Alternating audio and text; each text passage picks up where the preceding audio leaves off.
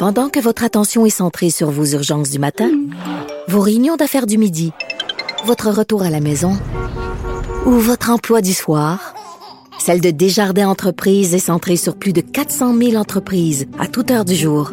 Grâce à notre connaissance des secteurs d'activité et à notre accompagnement spécialisé, nous aidons les entrepreneurs à relever chaque défi pour qu'ils puissent rester centrés sur ce qui compte, le développement de leur entreprise.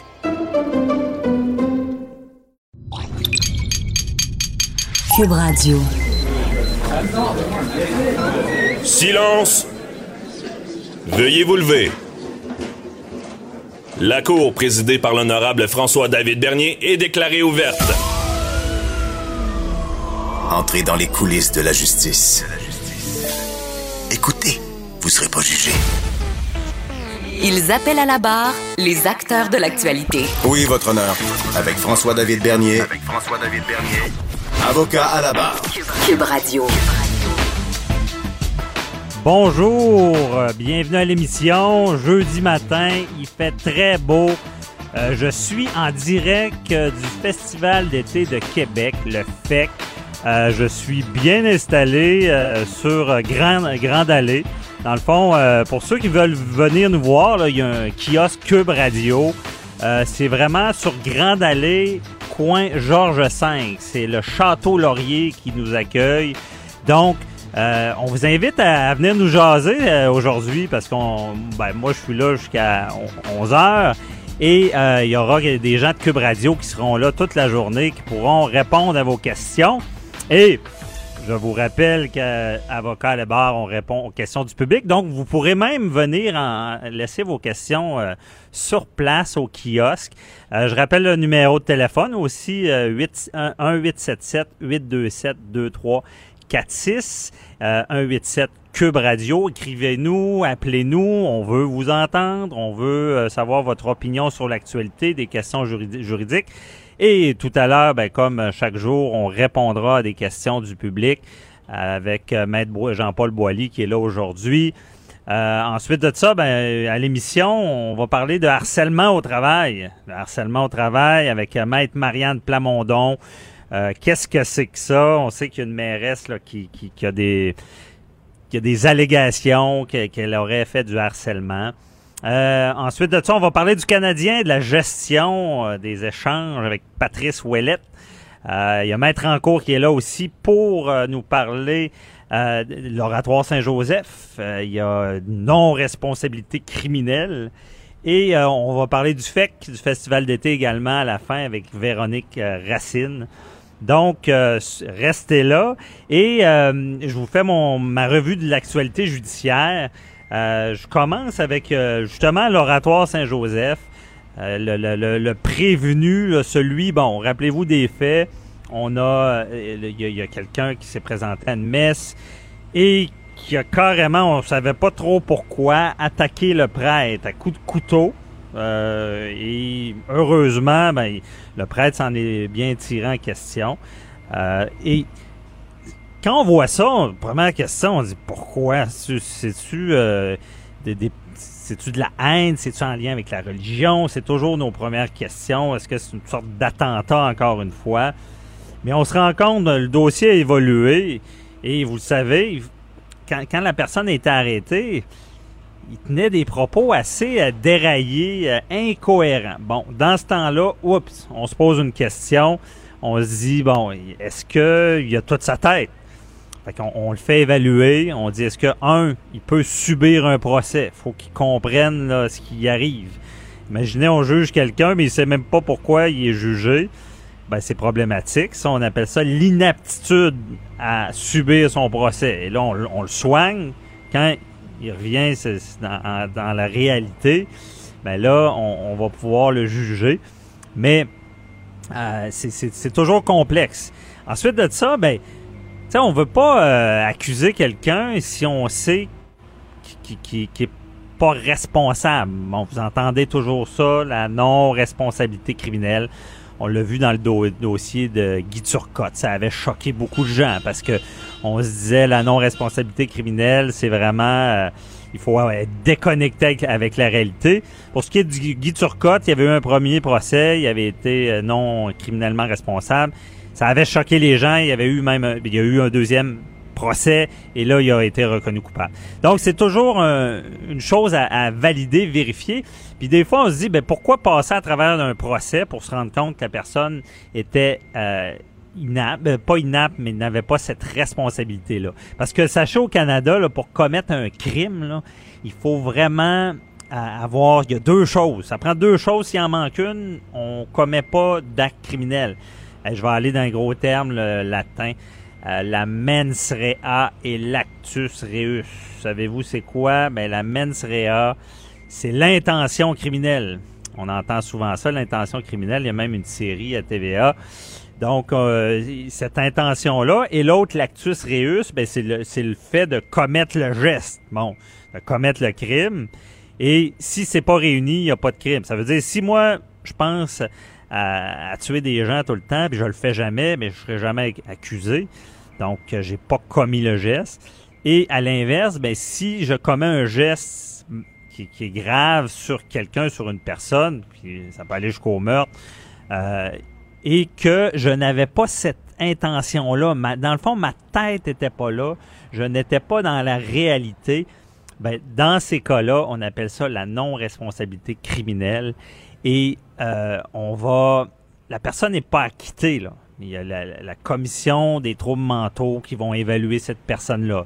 Donc, on s'entend, c'est comme dans un hôpital. Ben, non. C'est presque une prison, des fois, les hôpitaux. On, est capable de, contraindre les gens de sortir, de les soigner. Donc, ces personnes-là vont être hospitalisées. Ils seront pas lâchés libres, lousse, comme on dit. Là. Ils seront pas en liberté parce qu'ils il reste qu'ils peuvent être un danger. Jusqu'à temps qu'ils soient soignés, traités, puis qu'on on soit sûr qu'ils ne pourront pas euh, recommencer. Donc, c'est tout ça euh, dans, ce cas-là pour mieux comprendre ce qui se passe avec celui qui est accusé à l'oratoire Saint-Joseph. Ben c'est ça, il va bénéficier d'une non-responsabilité criminelle parce que ce qu'on veut, c'est c'est trouver des solutions. Évidemment, on veut pas que ça recommence. Si c'était quelqu'un qui avait toute sa tête puis qui commet ce geste-là, ben vous savez, le droit criminel, c'est là pour euh, ben, prendre la personne, la punir et donner l'exemple. Euh, donc, dans ce cas-là, euh, justice sera faite de la bonne manière. autre nouvelle ben, qui retient l'attention aujourd'hui, c'est vous, la DPJ. On dit que la DPJ, le système a échoué. Euh, on ne pointe pas une personne en particulier, mais il y a un rapport du, CIUS de l'Estrie, euh, le CHUS, CHUS, C-H-U-S, euh, a fait connaître des conclusions en, lien avec des recommandations, parce que, et là, tout ça, ben, je ne l'ai pas dit d'entrée de jeu, c'est en lien avec la fillette de 7 ans de Granby, qui a, bon, on dit, en bon québécois, on l'a échappé. Comment ça, les services sociaux, les, services de protection de la jeunesse n'étaient pas intervenus? Je le dis souvent, c'est mon opinion. Je trouve, j'ai eu des dossiers en droit de la jeunesse. Je trouve que les intervenants font un bon travail, mais des fois, il y a du travail à faire sur prioriser certains dossiers, reconnaître, c'est dans, beaucoup dans la détection euh, de la maltraitance vis-à-vis les enfants. Puis on le dit, hein, c'est quand la sécurité et le développement est compromis, là, on intervient. On s'entend que des fois, la sécurité n'est pas autant compromise. Je l'ai déjà dit. Si on parle de parce que l'enfant est mal habillé, oui, c'est tannant, mais on s'entend-tu que ce qu'on veut détecter, c'est les cas de maltraitance?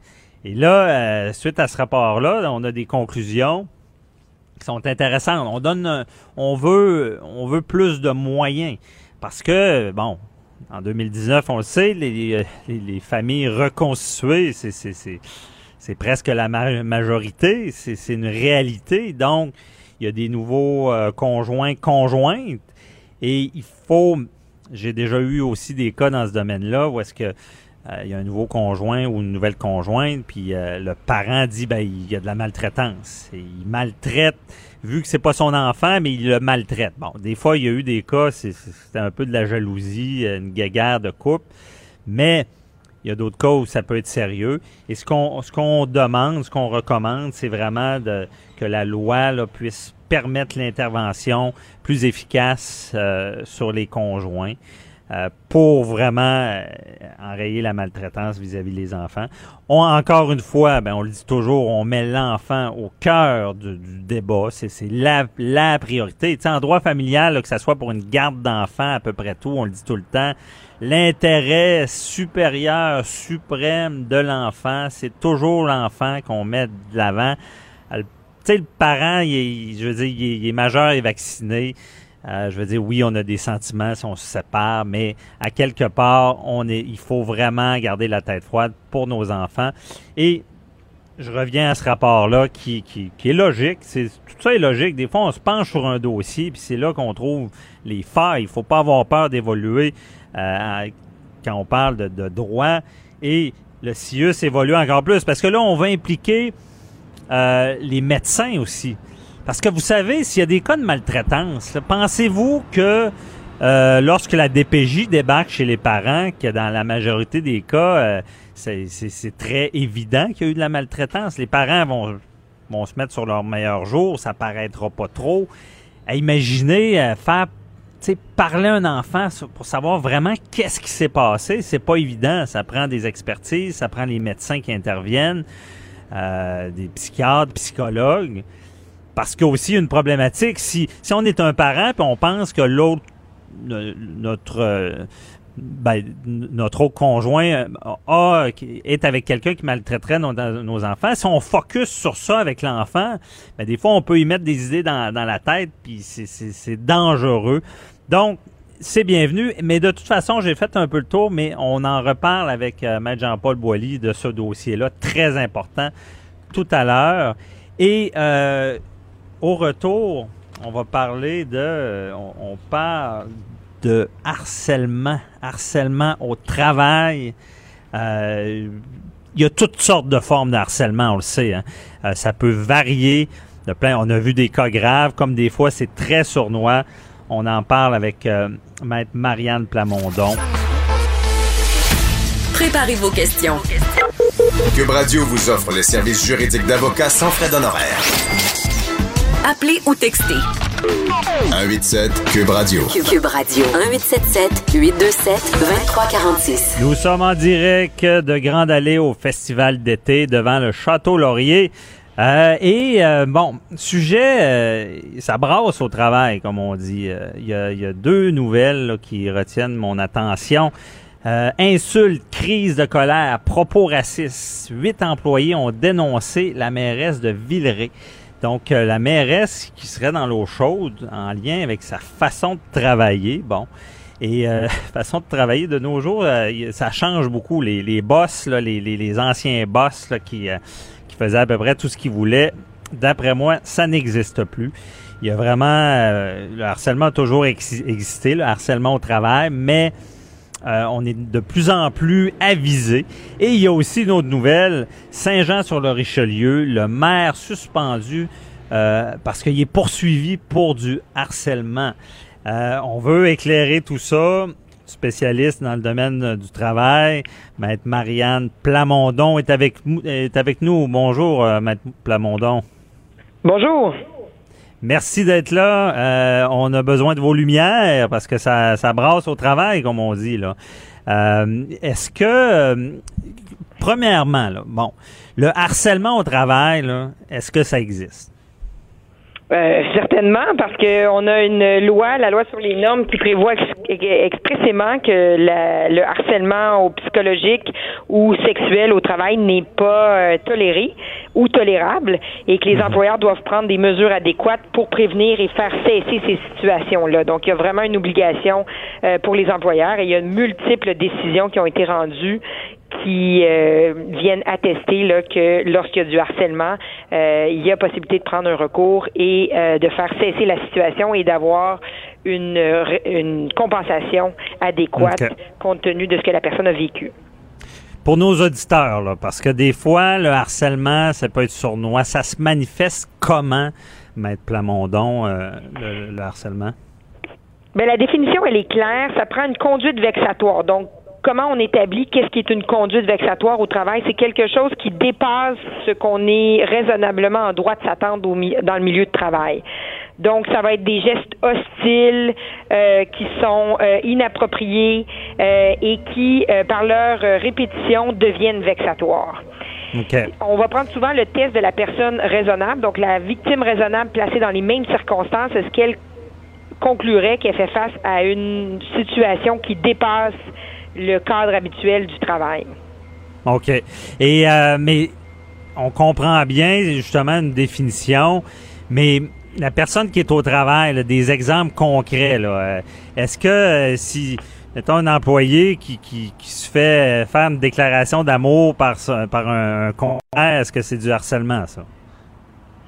Ben si c'est une déclaration d'amour, non, c'est pas du harcèlement comme tel. Premièrement, il n'y a pas le, critère de répétitivité. L'autre affaire, c'est pas une conduite vexatoire. La première, lorsqu'on pense qu'on fait face à une situation de harcèlement, la première chose, c'est de dire au présumé harceleur ou à la personne qu'on trouve qui nous harcèle, c'est de dire, ben, j'aime pas ton comportement, s'il te plaît, arrête, arrête ce comportement-là. Et là, si la personne continue et répète euh, ces gestes, ben là, c'est là qu'on va plus, plus de façon plus euh, claire tomber dans la définition de harcèlement. Euh, mais évidemment, il faut que ça ait créé aussi un milieu de travail néfaste et que ça ait porté atteinte à l'intégrité psychologique du salarié. Donc, c'est un mhm. ensemble de critères, mais dans les faits, je pense que ce que les auditeurs doivent se rappeler, c'est est-ce que une personne raisonnable, la personne normale placée dans les mêmes circonstances, conclurait qu'elle fait face à une situation qui dépasse le cadre normal du travail? Le fait de se faire faire une déclaration euh, d'amour, bon, c'est peut-être pas adéquat, mais si c'est une seule fois en tant que telle, la personne devrait dire, ben, je n'ai pas d'intérêt, tout simplement, et ça devrait se terminer là. Si ça se termine pas là, par contre, et que ça se perpétue dans d'autres gestes, dans d'autres déclarations, ben là, on peut penser qu'on tombe euh, vers euh, le harcèlement au travail. Mhm. Et c'est ça. Dans le fond, il faut vraiment que, ça fasse mal sentir la personne visée, là. Parce que, euh, je veux dire, il y a des gens qui nous écoutent, ils disent, bon, ben, moi, je suis pas sûr que je vis du harcèlement, mais j'ai quelqu'un, à chaque jour, il me fait des blagues, puis je, je déteste ce genre de blagues-là. Les blagues, est-ce que ça peut devenir du harcèlement? Ben c'est tout est une question de, de mesure et de, de, de, de, contenu de la blague là, veux, veux pas. À partir mhm. du moment que la, la, la blague inclut par exemple des propos discriminatoires, ben là veux, veux pas, on tombe davantage vers du harcèlement. Alors qu'une blague anodine qui a aucune conséquence comme telle, une seule blague ne peut pas constituer du harcèlement. Par contre, si ça devient répétitif et que ça vise toujours la même personne et ça vise à diminuer la personne, à l'atteindre dans son amour propre, c'est hostile, c'est non désiré. La personne lui dit qu'elle aime pas ce genre de blague-là et la personne persiste. Là, on peut tomber dans une situation d'harcèlement psychologique. Hmm, OK. Vraiment répétitif, on se sent pas bien. Euh, et une fois qu'on se rend compte, OK, on identifie c'est du harcèlement. Euh, on, on, le dit à la personne. Puis là, si ça fonctionne pas, qu'est-ce qu'on fait? La plupart des maintenant en fait la loi sur les normes prévoit l'obligation pour toutes les organisations d'avoir une politique en harcèlement pour prévenir et faire cesser. En vertu de cette politique-là, on prévoit qu'on peut porter plainte à l'employeur et l'employeur a le devoir de faire la lumière sur les faits et déterminer si oui ou non il y a du harcèlement et prendre les mesures raisonnables pour que ça cesse. OK. Mais qu'est-ce qu'on fait si euh, dans, dans une petite PME là? OK, je comprends bien. Dans des grandes institutions, ça va bien aller. Il, va y avoir un, protocole. Mais quand le celui qui, fait du harcèlement est notre patron direct, c'est vraiment une petite entreprise, euh, à qui on s'adresse?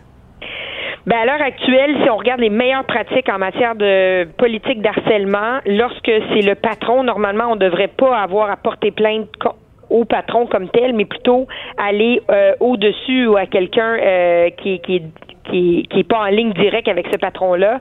Donc, même dans les petites organisations, on a prévu des mécanismes pour aller directement au conseil d'administration de façon à ce que euh, l'enquête soit tenue par des gens qui sont pas sous le joug du patron en question, parce qu'autrement, les gens sont comme un peu en conflit d'intérêts. Mhm. Euh, mais pour ceux qui n'auraient pas ce genre de politique-là, qui est au dernier, euh, dernier goût des dernières pratiques, euh, il y a toujours le recours en vertu de la loi sur les normes du travail qui est prévu à 123.6. avec la définition qui est prévue à 81.18 de la loi sur les normes et qui prévoit la possibilité de faire une plainte. À ce moment-là, il va y avoir une enquête sommaire de la part de la Commission des normes du travail, de la santé et de l'équité au, travail. Euh, et après ça, si c'est jugé euh, fondé au stade préliminaire, euh, la personne va avoir droit à un avocat fourni par la CNESST. OK. Donc, c'est notre patron, on ne sait pas quoi faire, appelez aux normes du travail. C'est un peu ça le, réflexe. Sinon, allez voir dans, vos conventions avec l'entreprise, il y aura un, processus pour dénoncer justement ce, harcèlement-là au travail. Et là, M. Plamondon, ça peut devenir criminel. Là. Ça peut être un cas de, où est-ce qu'il faut appeler la police. C'est où la ligne entre le criminel et le harcèlement au travail? Il y a une décision qui est connue là, qui euh, en fait, c'était une, une employée qui, euh, elle, se faisait suivre le soir après le travail euh, et qui, donc, faisait l'objet de de de de, de quelqu'un, d'un employé qui la suivait partout. Donc, non seulement ça se matérialisait durant les heures de travail, mais également à l'extérieur. Dans un cas comme celui-là, effectivement, faut appeler la police. Maintenant, lorsque les faits comme tels sont dans le milieu de travail, l'employeur a le devoir d'intervenir et de mettre en à tout le moins des mesures pour protéger la personne puis qu'elle se sente pas euh, euh, intimidée au travail mhm. en tout temps. Là. Donc normalement, lorsqu'il y a une plainte qui est levée à l'interne, l'employeur va dire ben pour euh, va mettre en place des mesures pour pas que les gens se croisent ou n'aient d'interaction le temps qu'on fasse la lumière sur les faits et qu'on puisse juger si oui ou non c'est fondé. Parce qu'il y a aussi des plaintes d'harcèlement qui sont non fondées et qui visent des fois à, éviter euh, la gestion euh, d'un superviseur qui fait seulement son travail. Donc, il faut que l'employeur puisse faire la lumière, mais durant cette période-là, un employeur informé devrait prendre les mesures pour pas que la situation s'envenime. C'est ça, il y a des fois des plaintes, des plaintes vengeresses. Là. Il faut vraiment qu'il y ait un filtre. Et c'est, ça arrive, là, M. Plamondon, qu'il y a des gens qui se servent d'un système pour, à leur fin. Là. Je vous dirais particulièrement dans les cas de euh, lorsqu'on l'employeur met en place un plan d'amélioration de la performance. Mhm. Pour euh, s'assurer que l'employé atteigne les objectifs, souvent on voit des plaintes d'harcèlement soulevées dans ce contexte-là. Donc, dans un cas comme celui-là, l'employeur doit faire la lumière, euh, faire enquête et avoir leur juste à savoir est-ce que c'est vraiment du harcèlement ou c'est plutôt que la personne n'aime pas le fait de faire l'objet d'un plan d'amélioration de la performance. Ah ouais, ok.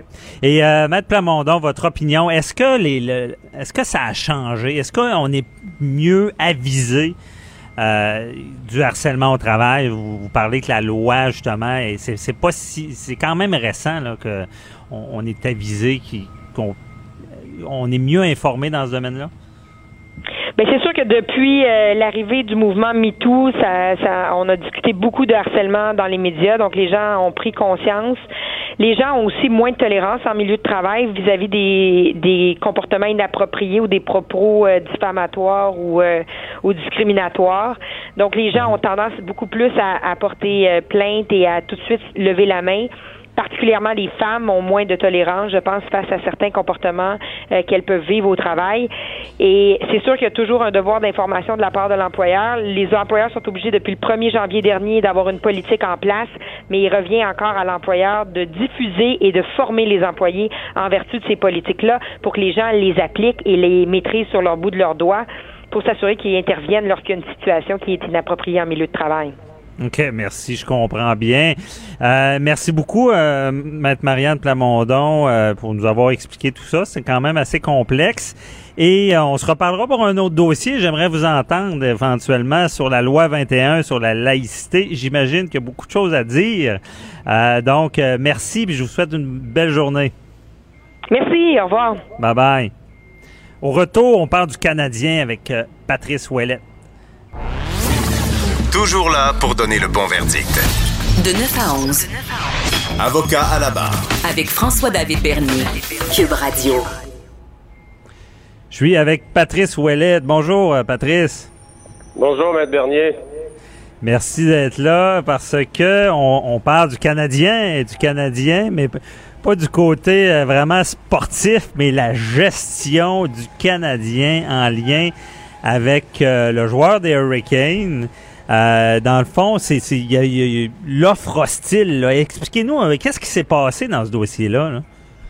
Ben, écoutez, même s'il fait, euh, il fait soleil, il fait beau, on en profite tous parler de hockey, même à cette période-ci de l'année. on le sait que c'est, c'est toujours passionnant quand même. Hein? Ouais. cette semaine, ben, on a vu ce qui est arrivé avec le Canadien. Le Canadien fait ce qu'on appelle un offre hostile. Hein. C'est quoi exactement en termes le simple? C'est lorsqu'on peut pas s'entendre avec une autre équipe pour aller chercher un joueur qu'on convoite. Ben, il nous reste une option dont la convention collective des joueurs permet, c'est de faire une offre hostile. C'est qu'on soumet une offre à l'agent du joueur et puis l'autre équipe a sept jours pour égaler l'offre qu'on soumet. Alors, ce que le Canadien a fait, c'est qu'il a soumis une offre à Sébastien Nao, puisqu'il ne pouvait pas s'entendre, Marc Bergevin ne pouvait pas s'entendre avec euh, Dave Waddell, qui est le DG chez les, les Hurricanes de la Caroline.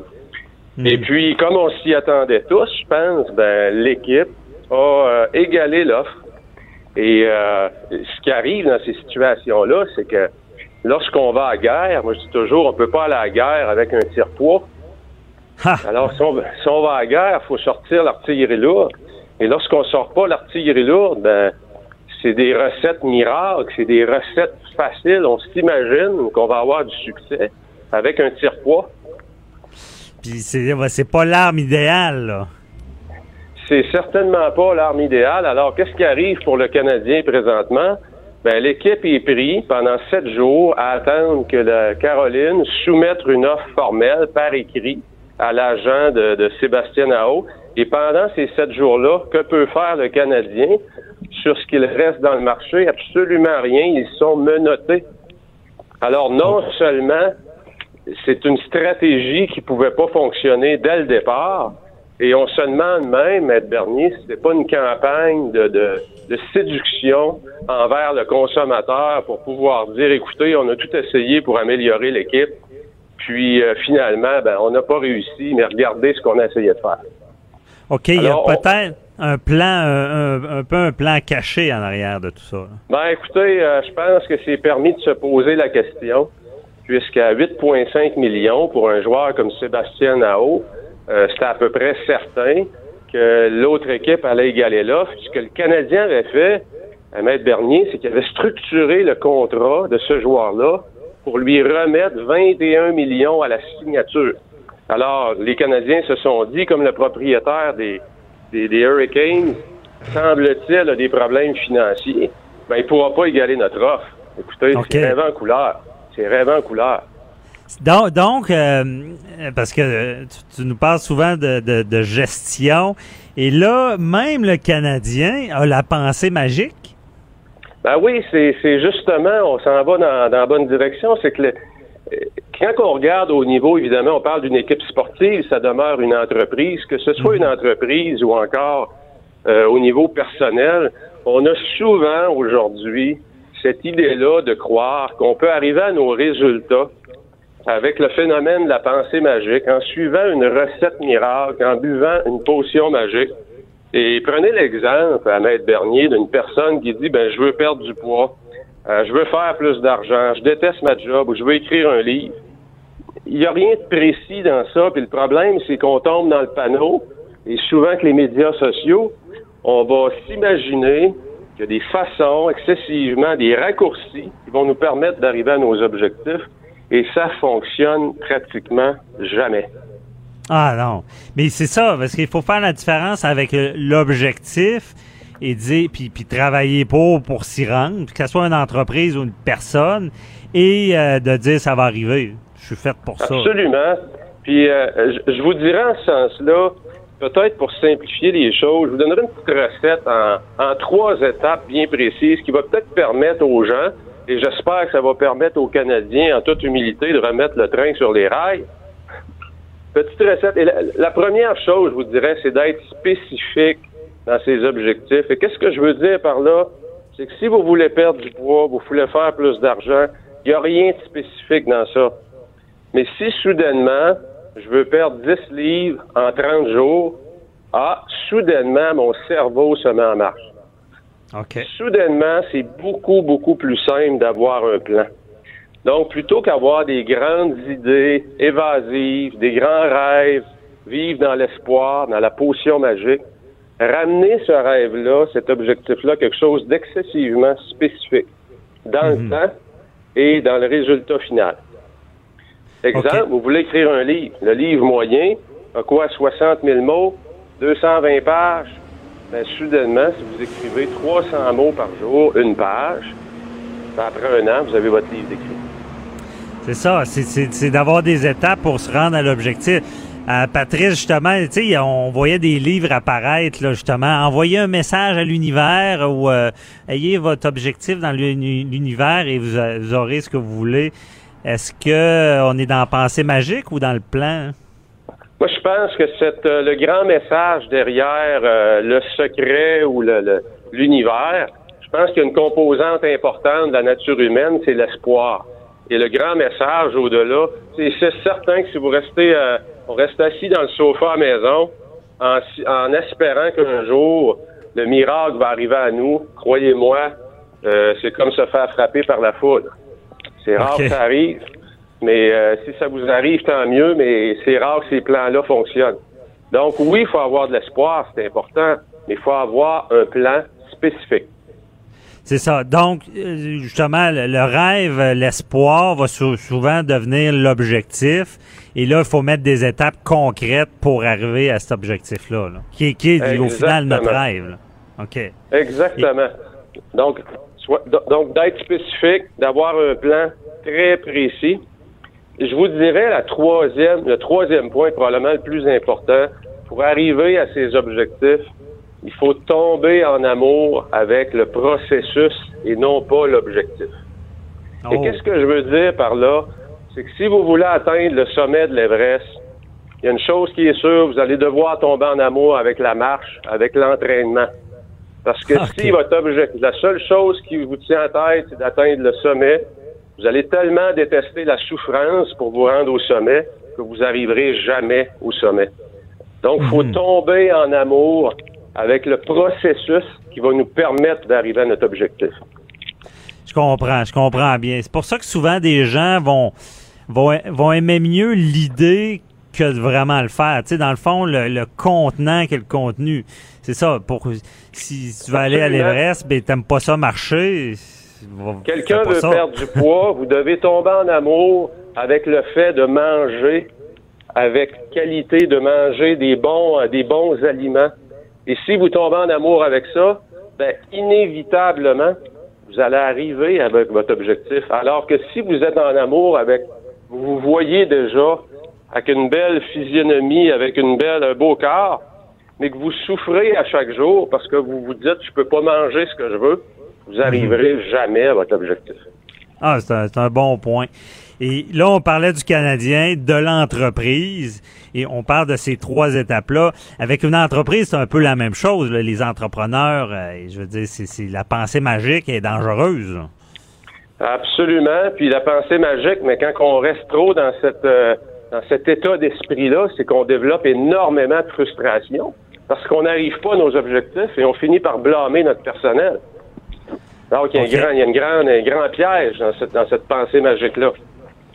Ouais. Mais euh, est-ce qu'il y a des entreprises, justement, bon, avec euh, ton expérience en gestion, là, qui, euh, en pensant comme ça, sont, sont, sont allés jusqu'à la faillite? Écoutez, il y en a de toutes les il y en a de toutes les acabis, de toutes les sortes. Je vous dirais, si j'aurais simplement un conseil à donner aux entrepreneurs, mettez votre équipe au travail. Soyez spécifique sur ce que vous voulez atteindre et demandez à votre équipe de vous soumettre un plan. Vous allez mobiliser vos troupes. Vous allez, vous allez développer le potentiel inutilisé des ressources que vous avez autour de vous et vous allez arriver beaucoup plus rapidement où vous voulez aller avec beaucoup moins de frustration. OK. Mais ceux qui appliquent pas ce genre de règles-là, parce que j'imagine dans ton expérience de gestion, euh, il y, a des gens qui, se plantent en, espérant trop de, de certains rêves. Là. Oui, ils se plantent, ils développent, comme je le disais à être Bernier, c'est que ces gens-là deviennent très frustrés et il y a beaucoup de roulements de personnel parce qu'ils deviennent durs sur leur personnel. Donc, mhm. ils vivent dans une pensée magique.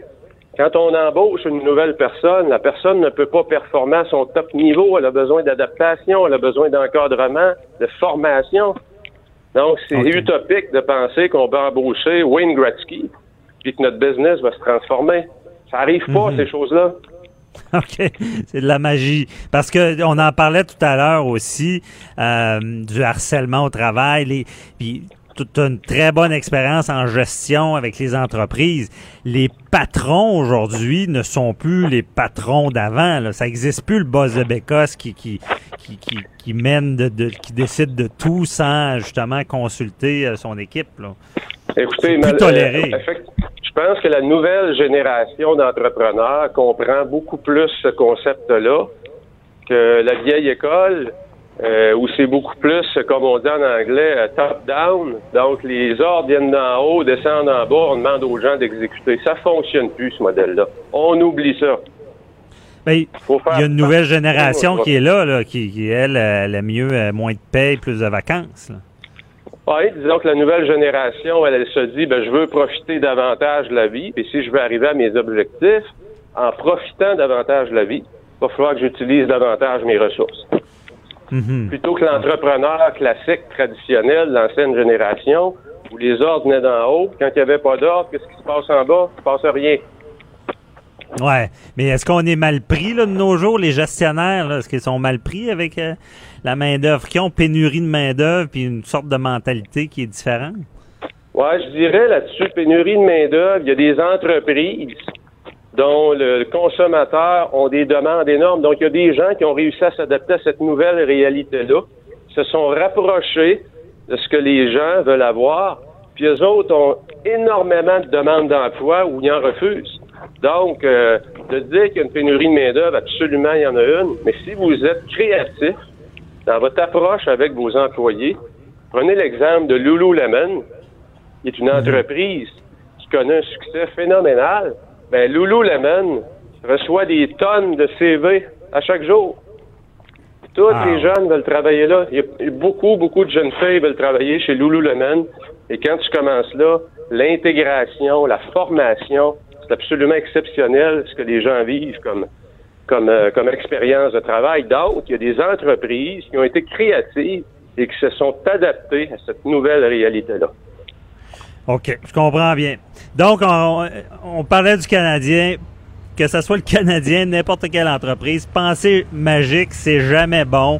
Il faut s'ajuster, euh, puis surtout avec la nouvelle génération, la pénurie, pénurie de main-d'œuvre, il faut s'ajuster pour survivre, sinon c'est dangereux.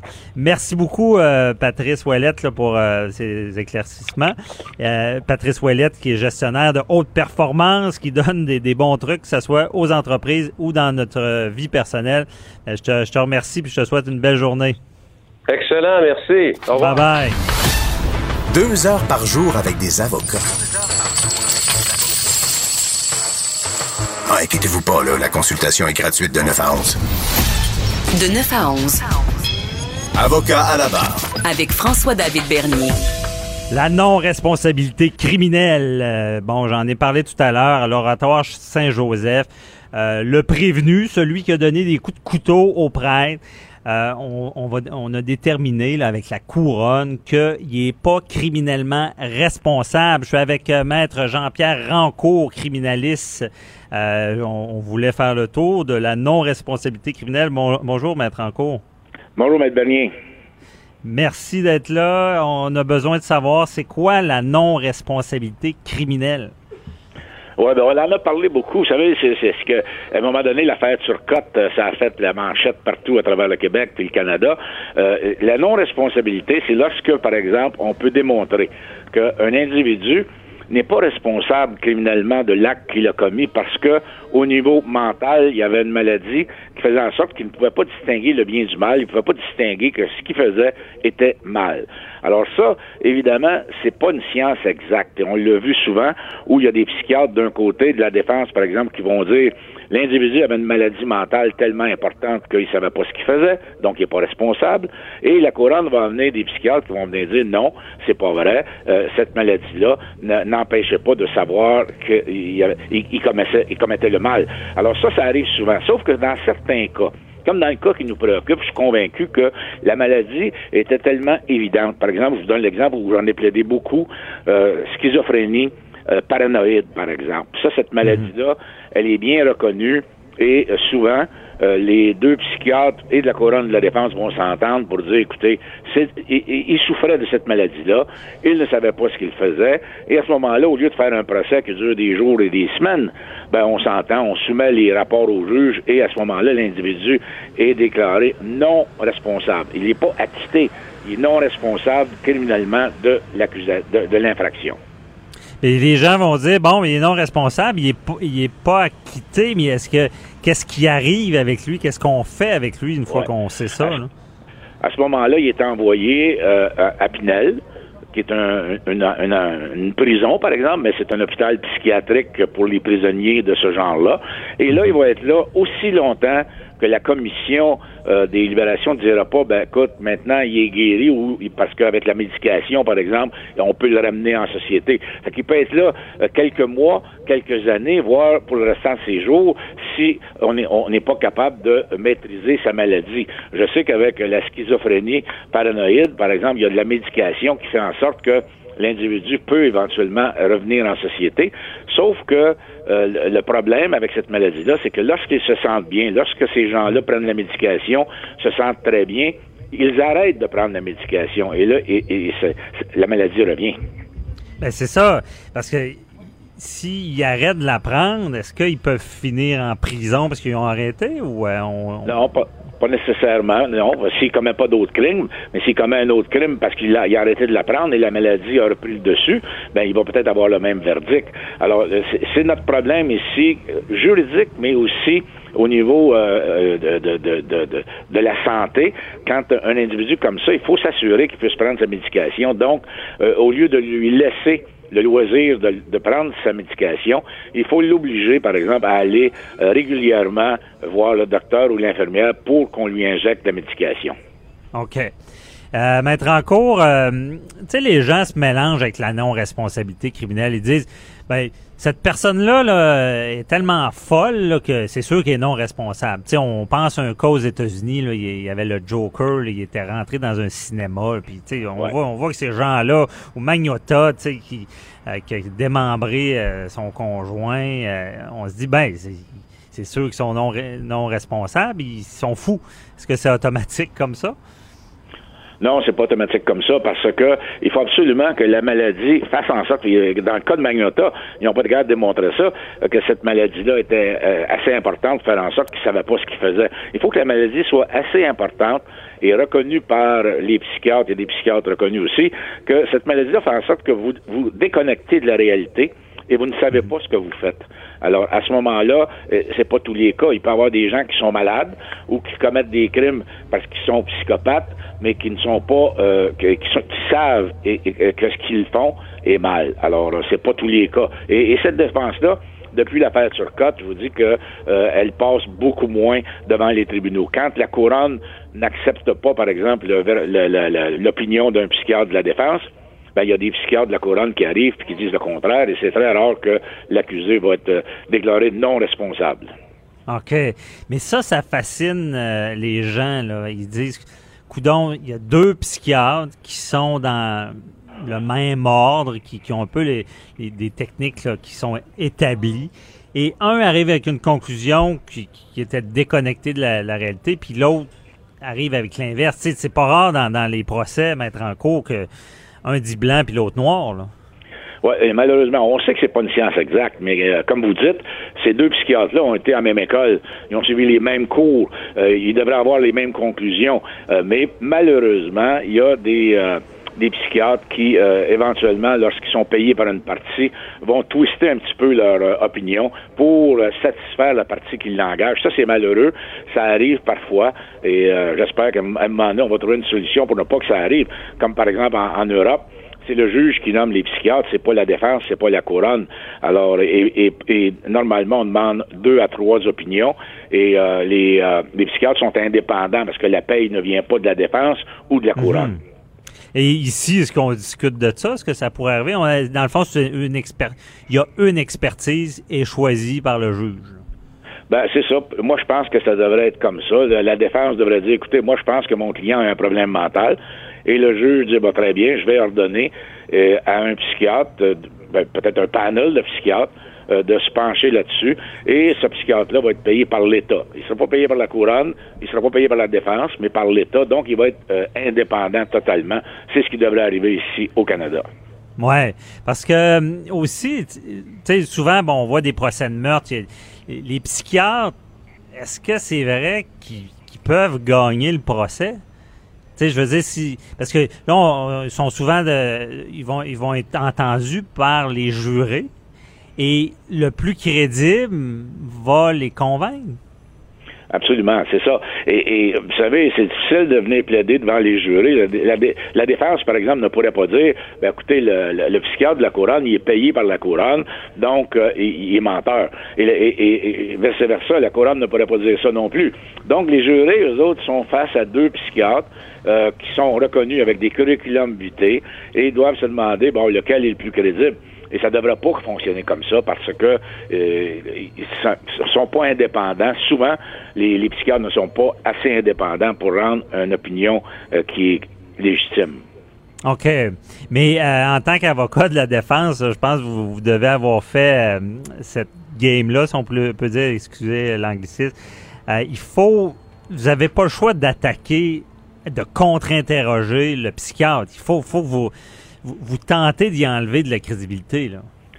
Oui, mais moi, dans ma carrière, j'ai fait affaire euh, principalement avec un psychiatre et je peux vous dire que c'est arrivé à quelques reprises qu'ils me disent j'ai évalué ton client et tu n'as pas de défense du tout. Et à ce moment-là, on essaie de régler le dossier autrement. J'ai jamais voulu euh, payer un psychiatre pour qu'il vienne dire ce que je voulais qu'il dise. Alors, ah non, c'est ça. Moi, je l'ai pas fait.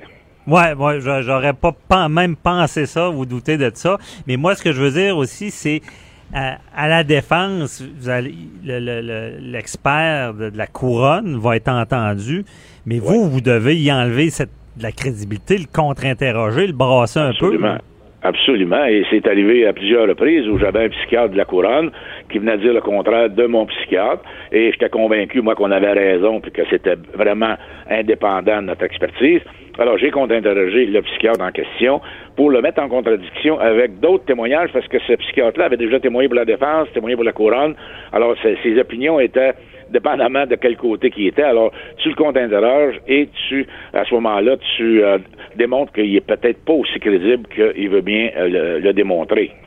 Mais ça doit pas être évident parce que c'est quand même quelqu'un, bon, il a un titre, c'est un docteur et euh, je veux dire, comment on réussit à y enlever de la crédibilité?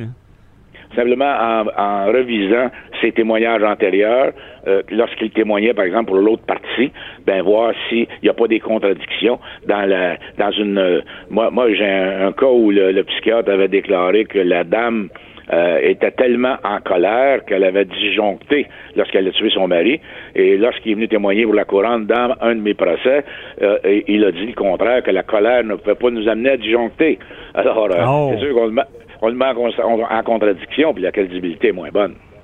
Ouais, il faut, faut, OK, je comprends bien, parce qu'il faut être habile, parce que là, en faisant ça, il faut, parce que m'en avait déjà parlé, euh, j'appelle mon avocat dans une autre chronique, il faut être connecté avec le jury là, pour qu'il croit. Euh, est-ce que vous détectez des choses avec le jury quand vous mettez en contradiction l'expert? Ah, c'est sûr que quand vous êtes capable, c'est pas, pas tous les cas, hein, il, y a, bien des cas qu'on n'est pas capable de, de, le contredire assez pour euh, le discréditer. Mais lorsque ça arrive, euh, on peut regarder les jurés qui font des airs un petit peu en me dire Ouais, il en met pas mal, ce petit là on, peut le voir dans la la physionomie des jurés, parce qu'on peut pas lui parler, évidemment, mais dans leur physionomie, on peut voir à un moment donné que tu frappé un bon coup. OK. Et, euh, tu sais, les gens sont cyniques, là, à chaque fois qu'on parle de non-responsabilité criminelle. C'est sûr que dans le cas de l'oratoire Saint-Joseph, ben, euh, on, tout le monde, on s'est vite rendu compte que cette personne-là avait des, des, problèmes de santé mentale. Mais dans les procès, mettre en cause, est-ce que vous pensez qu'il y a des failles dans ce système-là, qui, qui, que peut-être des gens s'en sortent quand ils devraient pas? C'est rare maintenant. Euh, je dis pas il y a, une vingtaine d'années peut-être, mais euh, surtout depuis l'affaire Turcotte, euh, c'est très très difficile d'amener une défense comme celle-là, et alors que c'est contesté par la couronne et par des psychiatres de la couronne, très très difficile d'amener cette euh, cette défense-là. Euh, je dis pas que ça arrive pas, mais comme dans, comme dans le cas de, euh, de, de l'oratoire Saint-Joseph, ça va- c'est clair pour tout le monde et pour les psychiatres, donc il n'y a même pas eu de procès. Alors, euh, il y a des cas où c'est clair, mais quand c'est contesté, je vous dis que c'est très, très difficile maintenant pour la défense d'obtenir un verdict de non-responsabilité. Ouais. Et euh, non, donc il y a pas, tu sais, pour nos auditeurs, les gens qui nous écoutent, il y a pas, il a pas de grosses failles que des gens, tu sais, il y a un film américain où est-ce qu'on, la personne jouait au fou, puis à la fin, on se rend compte que c'était vraiment lui. C'est, pas ça là, tu sais, c'est vraiment technique et on réussit Ouais. à. Et ben, le cas de Guy Turcotte est un bon et mauvais exemple parce que premier procès, on se rend compte il est non criminellement responsable. Deuxième, il est condamné. Ça, ça, ça doit mal paraître aussi dans l'opinion publique. là. La justice a fait son cours, mais il a quand même une fois été non criminellement responsable. Oui, oui, c'est sûr que, et, et d'ailleurs, c'est depuis ce temps-là que je vous dis que euh, c'est difficile d'amener cette défense-là. Mais euh, vous savez, les psychiatres, lorsqu'ils rencontrent des, des, des, des gens comme ça, qui se prétendent ou qui sont vraiment malades, euh, ils ont des techniques pour euh, s'assurer qu'ils se font pas flouer. Hein, euh, quelqu'un qui vient dire ah moi j'ai j'ai une maladie puis qui il, il va feindre par exemple des hallucinations ces choses-là les, les psychiatres aujourd'hui ont des méthodes pour déceler ça et pour dire par exemple à l'avocat de la défense écoute ton gars il fait semblant d'être malade il l'est pas là tu sais Bon, c'est rassurant, pas- c'est rassurant de vous entendre mettre en cours. Oui. Merci beaucoup euh, pour euh, cette chronique. On se reparle euh, la semaine prochaine. Bye bye. Merci, bonne, bonne journée à vous Déclarez-vous solennellement de dire la vérité, toute la vérité et juste la vérité. De 9 à 11. Avocat à la barre. Avec François-David Bernier. J'ai euh, accroché au passage Geneviève Peterson qui faisait son jogging et il y a un sujet avec elle dont je voulais parler parce qu'on s'en est déjà parlé et c'est un sujet ju- juridique, judiciaire qui, qui est d'actualité de tous les temps et c'est les divorces, les séparations. Euh, d'en parler, ça peut aider beaucoup de gens. Puis euh, Geneviève accepte d'en parler avec moi. Bonjour Geneviève. Bonjour, François Pas trop David. essoufflé du jogging? Non, ça va. Je faisais mon jogging Bon. sur Grande Allée. Euh, J'allais voir de quoi ça avait l'air, le kiosque de Cube Radio. Ça a pas mal d'allure. J'espère que les gens vont venir nous voir. Ben oui, hey, c'est assez beau. C'est grand plus. C'est extraordinaire. Venez nous voir. On est là pour vous.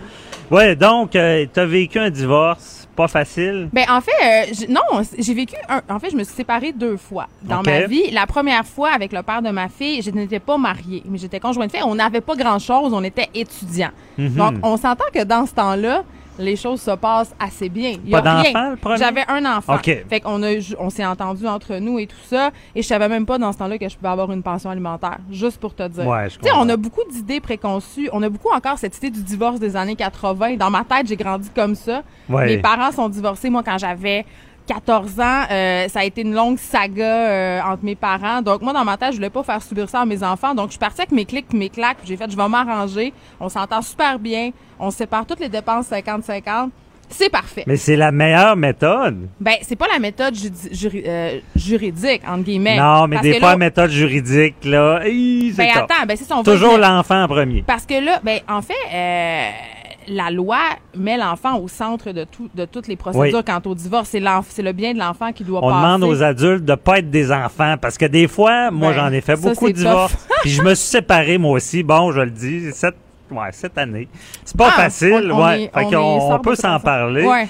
Et euh, justement, il faut toujours mettre l'enfant en premier. Puis souvent, moi, j'ai vu beaucoup. Puis pourquoi je me suis séparé, c'est que moi, j'ai séparé plein de monde dans ma pratique. Ben Puis oui, honnêtement, je pensais comprendre, Non, non. mais je les comprenais pas tant que ça. Là, je les ai mieux compris. Coordonner Oui, mal chaussé, c'est comme ça. on dit. Puis quand c'est nous, c'est, tu sais, on dit un chirurgien opère pas un membre de sa famille. Mais Mhm. quand vient le temps d'opérer son propre divorce, j'imagine que ça doit pas être la même chose. Non, c'était pas la même chose. Puis euh, vraiment, j'ai, sympathisé avec tous mes Ah oui, clients. c'est tough parce que- oui, je leur disais la même phrase tu es un chêne dans la tempête. Euh, si on te frappe une joue, présente l'autre joue. Puis là, après ça, l'émotion est difficile quand on est dedans. Hey, c'est toutes des Ouais. belles paroles creuses quand ta femme a sacré quelqu'un avec le voisin d'en face Ouais, ou, que ta fa- ou, ou que toi, ta trompe avec la dentiste. C'est, Ouais, on- n'est pas que- rationnel. Et Mais tout ça pour dire que le, le parent doit enlever l'émotion et vraiment y aller pour l'enfant, c'est la solution. Mais attends, François David, le l'honneur de la guerre dans une séparation, c'est quand même le cash. Oui. C'est quand même l'argent. L'argent, mais pire que l'argent.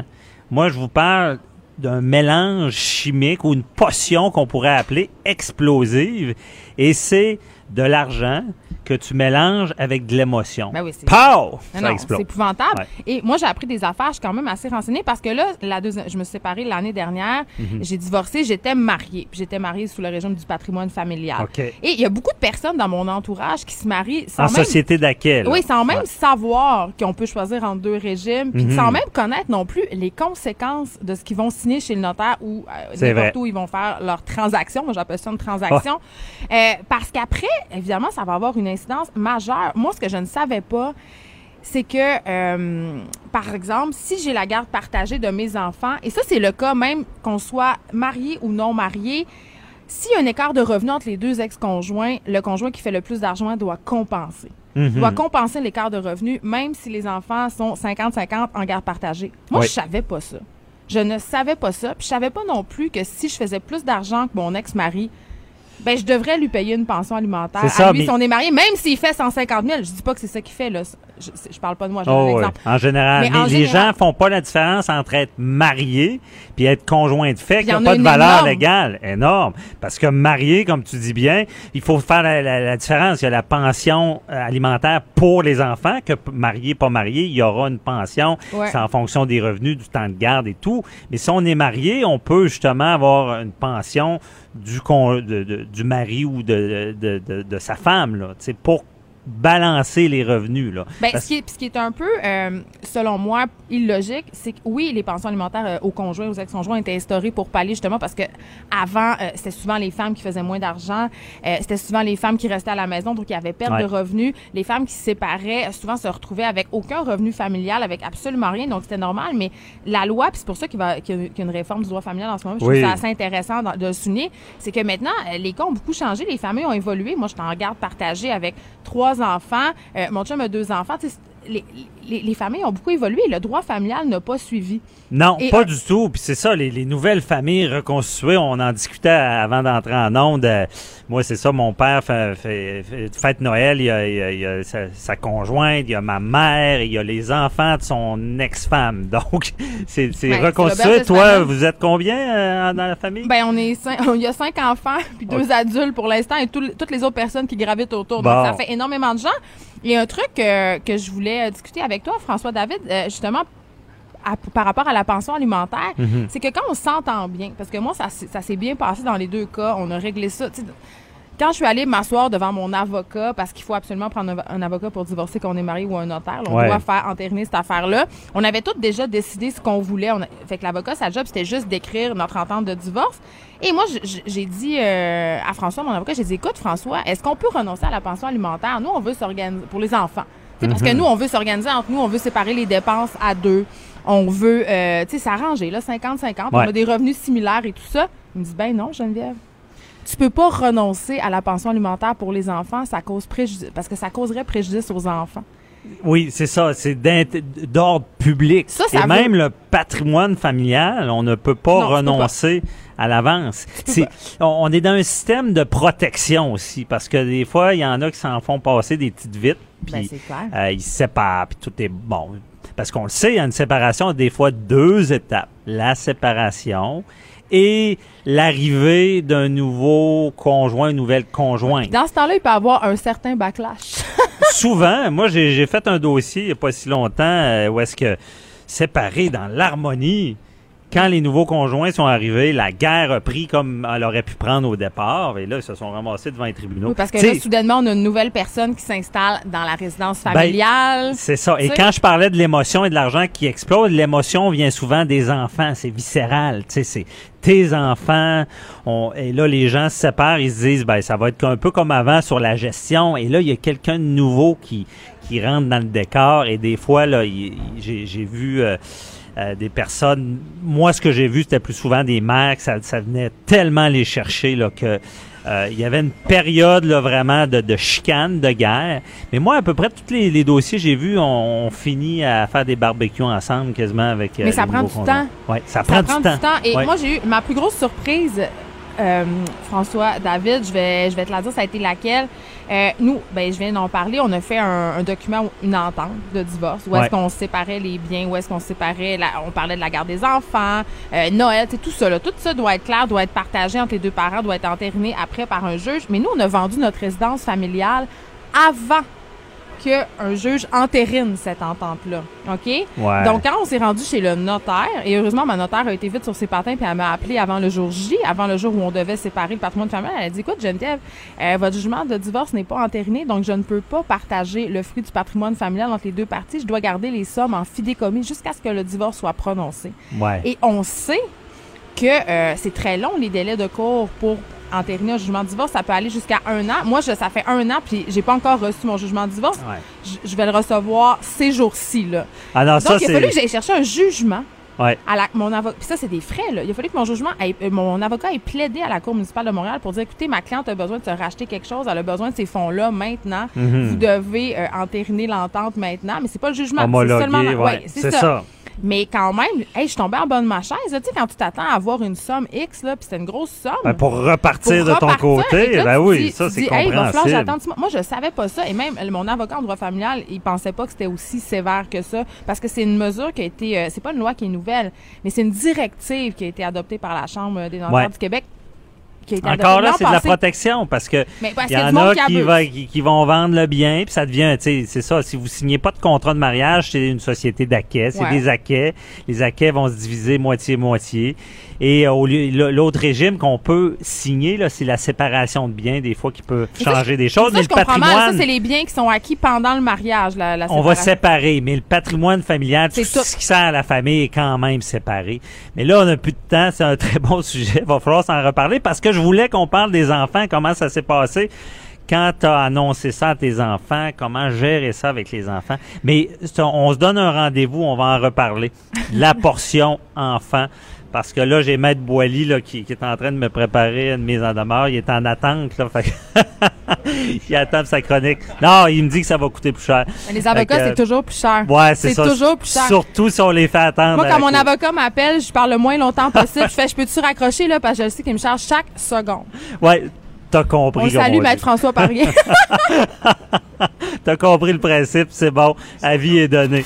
Avo- Avocat à la barre. Alors, je procède à la lecture du verdict. Avec François-David Bernier. Les meilleures plaidoiries que vous entendrez. Cube Radio. Le CIUS de l'Estrie admet que le système a failli. Bon, c'est quand même bon d'admettre des erreurs. Je veux dire, on, euh, on parle dans, ce cas-là, vous le savez, de la fillette de Granby euh, qui est décédée de 7 ans, qui a scandalisé le Québec, qui, nous a fait réagir. Même avec Maître Boily, on avait euh, essayé de, de faire des prévisions sur ce qu'on allait faire dans ce domaine-là. Et euh, il y a un rapport qui est sorti, puis il y a des choses qui sont pointées, peut-être des solutions.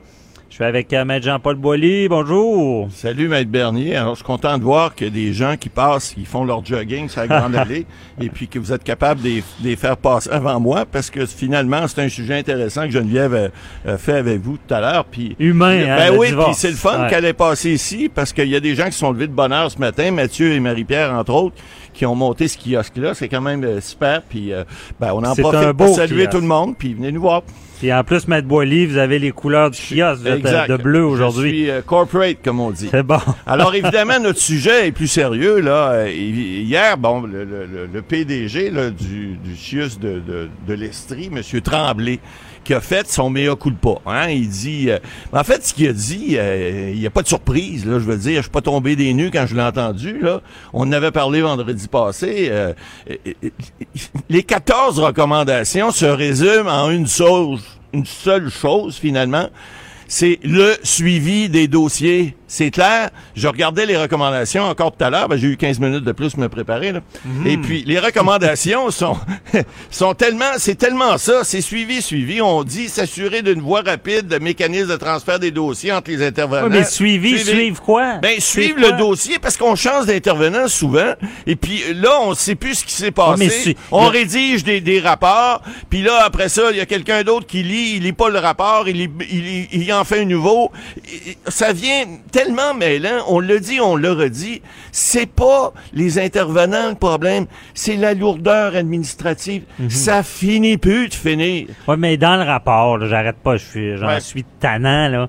Est-ce que on parle de, de prioriser certains dossiers, de, Ouais. de, de, de détecter des dossiers plus graves? Ouais, ben en fait, on dit, il y a, un- parti, par exemple, où on dit, dans les cas qui l'intervention d'un médecin, on dit s'assurer que ce dernier soit partie prenante des mécanismes et puisse communiquer. Ben, communiquer, c'est quoi? C'est un suivi. Alors, s'assurer que tous les intervenants, parce qu'on l'a dit l'autre fois, les gens ne veulent pas que des choses comme ça arrivent. Il n'y a pas personne, il n'y a pas de travailleurs sociaux, il n'y a pas d'intervenants qui veulent ça. Il n'y a pas personne qui veut ça.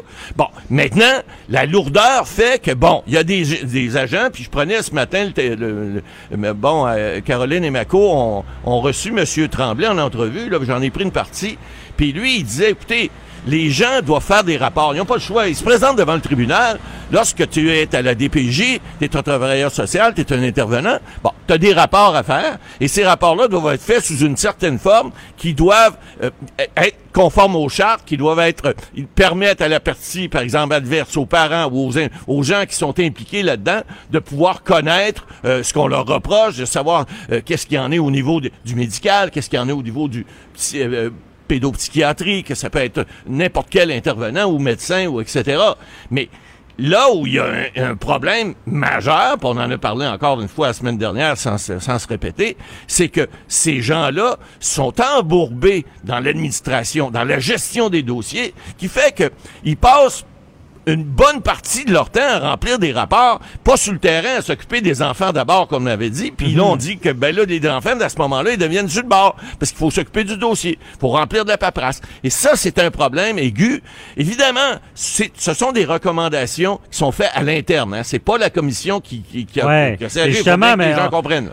Bla, bla, bla, on Bla, parle, on parle, on dit pas grand-chose, on fait pas grand-chose. Est-ce que ça ressemble à ça? Parce que Ben- on identifie, mais Ben oui, ben qu'est-ce que ça va donner, là? Ben là, écoute, je voudrais pas dire que c'est des vœux pieux, mais ça ressemble à quelque chose d'encore de dire faudrait bien qu'on fasse, faudrait bien qu'on fasse. Non, non. C'est plus Ouais, mais ça, bien, ça, on voit ça à plein partout. là. Exact. Ben là, Euh, des hey, rapports, on- ça tablette, puis il y en a plein. Ben oui, puis on, on pense encore à la petite Rosalie. On, Eh ouais. a- on était dans les mêmes conclusions. Exactement. Hey, il Alors, faut, il faut. il faut, il faut, il faut, Ouais. puis on faut, on fout rien. Alors, ça. il- il faut qu'on fasse quelque chose à un moment donné. Puis quand on a dit les enfants d'abord, on, on- on l'a dit la, la semaine dernière, c'est le Québec fout de ses enfants. Faut pas se foutre de nos enfants. Il faut s'en occuper. Puis là, ben, je pense que, en tout cas, des recommandations comme ça, oui, ça va aider, mais il va falloir aller au-delà de ça. Il va falloir arrêter de dire puis de dire, mais de faire puis de faire puis de refaire. Parce que là, il y a des cas, puis il y en a eu encore euh, cette semaine. Bon, il- on voit, là, ils sont dépassés. Écoute, on parle de signalement. Ce matin, M. Tremblay disait, écoute, on a au-dessus de 150 cas euh, qui sont signalés alors qu'on en avait une centaine il y a quelques années euh, par mois. Ça fait une lourdeur, faut s'en occuper de ces cas-là. Mais ils ont pas plus de... Là, le, le ministre a annoncé qu'il mettrait 47 millions. Bon, c'est peut-être un petit plaster sur le bobo, là. Est-ce que ça va amener plus d'intervenants? Oui, mais c'est pas... Oui, le nombre d'intervenants peut être important, mais il faut qu'il y ait un suivi. faut pas changer d'intervenant tout le temps. C'est, il est là, le bobo. Alors, si les gens, on expliquait la semaine dernière, si les gens étaient toujours les mêmes au dossier, puis ça fait partie, d'ailleurs, des recommandations qu'on voit dans, dans ce rapport-là. Ouais, mais c'est, c'est beau à dire, mais on, on est dans une société en ce moment, euh, manque de main-d'œuvre. Il y, en- il y en a un qui arrive, il y en a un qui part, euh, meilleure offre. euh, je veux dire.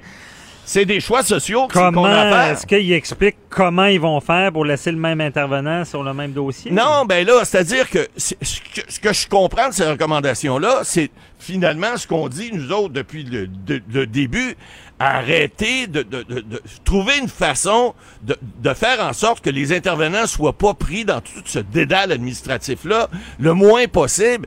Comment le faire? Ben là, évidemment, il y aura d'autres recommandations parce que ça, c'est comme on le dit, c'est à l'interne. Il va y Ben, avoir des recommandations externes. euh, bon, on sait qu'il y a la commission Laurent, que vous aviez tiré certaines conclusions. ouais, ouais, euh, tout à fait. euh, la semaine dernière. Avant, que, avant qu'elle ne siège, d'ailleurs.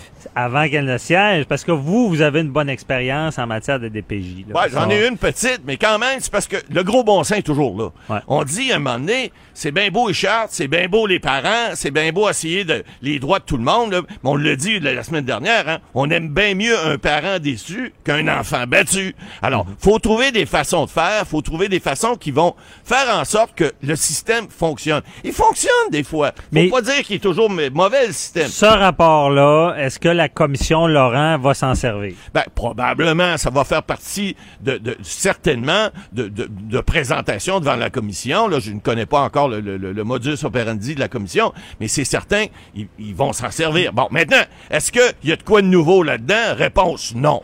Je pense que là-dedans, ce sont tous des choses qui auraient dû être prises en considération euh, euh, dès le départ. Et malheureusement, le système a fait que on l'a échappé. Bon, mais est-ce qu'on va être capable de faire des recommandations qui vont faire à l'avenir que le système ne l'échappera pas? J'espère que oui. Puis j'espère qu'on va les appliquer, ces recommandations-là. Mais encore là, comme on disait tout à l'heure, euh, c'est bien beau du blabla, là. C'est bien beau de dire oui, puis on va écrire des beaux textes de loi, puis on va faire des beaux règlements, puis on va payer des avocats, puis payer du monde, puis des médecins, puis des cibles, des ça. On va s'occuper plus de nos enfants pour ça? J'espère que oui. Ben déjà, si on change la loi, mais est-ce que la commission Laurent va automatiquement faire changer la loi selon ses conclusions? Bonne question, Maître Bernier. Vous savez, les commissions, ces affaires-là, là, souvent, là, ben, ils font des beaux rapports. Ça coûte de l'argent. Ils entendent du monde. Puis les rapports, malheureusement, des fois, ils restent sur les tablettes. Je pense que le, le, le, le gouvernement, en tout cas, M. Legault a clairement expli- exprimé, puis le ministre aussi, là, que cette fois-ci, ils n'ont pas l'intention de laisser lettre morte.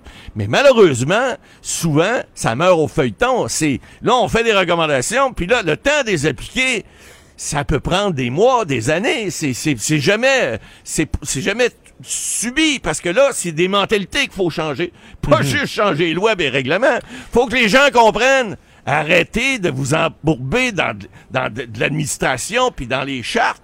Ça finit plus. On vit d'une démocratie. Bon. C'est le prix à payer. On veut que la loi soit concrète, applicable sur le terrain. C'est souvent le défi. Ça sera à suivre. Mais dans, on revient aux recommandations du CIUS, là.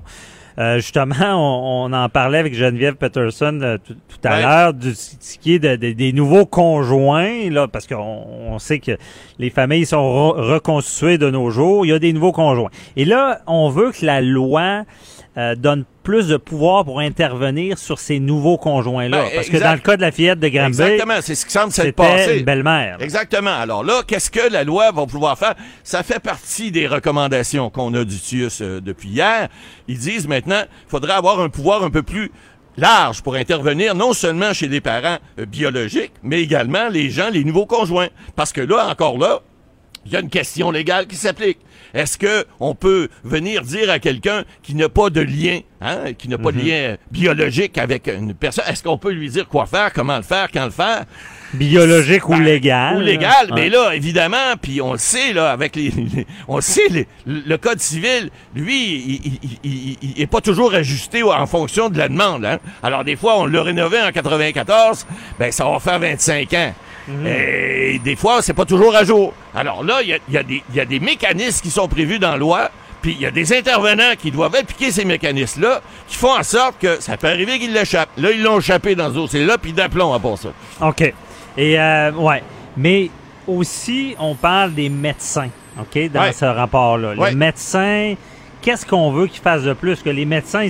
Étaient déjà impliqués dans, un dossier de DPJ. Ouais, ben écoutez, encore là, les professionnels, vous savez, eux autres aussi, ils ont des caseloads, là, ils, ont des, dossiers euh, chargés, et puis ils doivent, euh, évidemment, faire des rapports, eux autres aussi. Alors, eux autres aussi, j'imagine que le suivi devient des fois un peu compliqué, effectivement, parce qu'ils ont beaucoup de patients, ils ont beaucoup de gens à rencontrer, puis ils doivent faire des rapports. Ils doivent, dans certains cas, venir témoigner à la cour aussi. Ça gruge du temps. Quand t'envoies un subpoena à un médecin, là, hum, il est pas content. Non. Pourquoi? Il va aller à la cour une journée, il va perdre une journée de, de pouvoir rencontrer des patients, rencontrer des clients, et ils sont pas contents, mais ils ont pas le choix parce que des fois, faut, ça nous prend les experts pour venir expliquer au- devant le tribunal euh, qu'est-ce qui se passe avec cet enfant-là, puis pourquoi qu'il faut euh, donner tel ou tel traitement, et pourquoi qu'il devrait y avoir un suivi ou pas.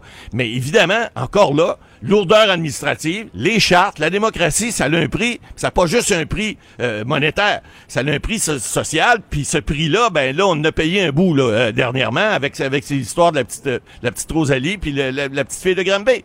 Alors, c'est bien évident que on, on, on réglera pas tout. C'est clair qu'une commission d'enquête pourra pas tout régler. Commission d'enquête va pas venir. euh, euh, on dit un manque de main d'œuvre, même si on remet de l'argent, ça va pas tout régler. On peut-tu par au moins essayer d'y parvenir. On peut-tu au moins atteindre un niveau un peu plus acceptable, même s'il est déjà? Parce que quand on se compare, on se console. Aller dans d'autres pays, là, en Chine, pas sûr que les droits de la personne sont, sont comme ici. Là. Ah non, Mais il reste que il y a des endroits où je pense, on parle, on parle des, des- des pays nordiques par exemple. Euh, ben, on, on- on- on a pris, on a pris les devants, puis on a essayé en Norvège, entre autres en Suède, on a essayé de, de, de, de- de mettre ça plus fonctionnel, de rendre ça plus accessible, que ça soit moins pogné. On a un système qui est pogné, le monde est pogné, puis les intervenants sociaux sont pognés, puis je, vais arrêter de le dire, là, mais je vais leur dire pareil, sont pognés dans un dédale administratif qui finit plus, qui fait en sorte que ben, le job, ils ont pas le temps de la faire, faut qu'ils remplissent les papiers. Ouais, OK. Pour qui? Pour les avocats et les juges. Ça, c'est pas le fun.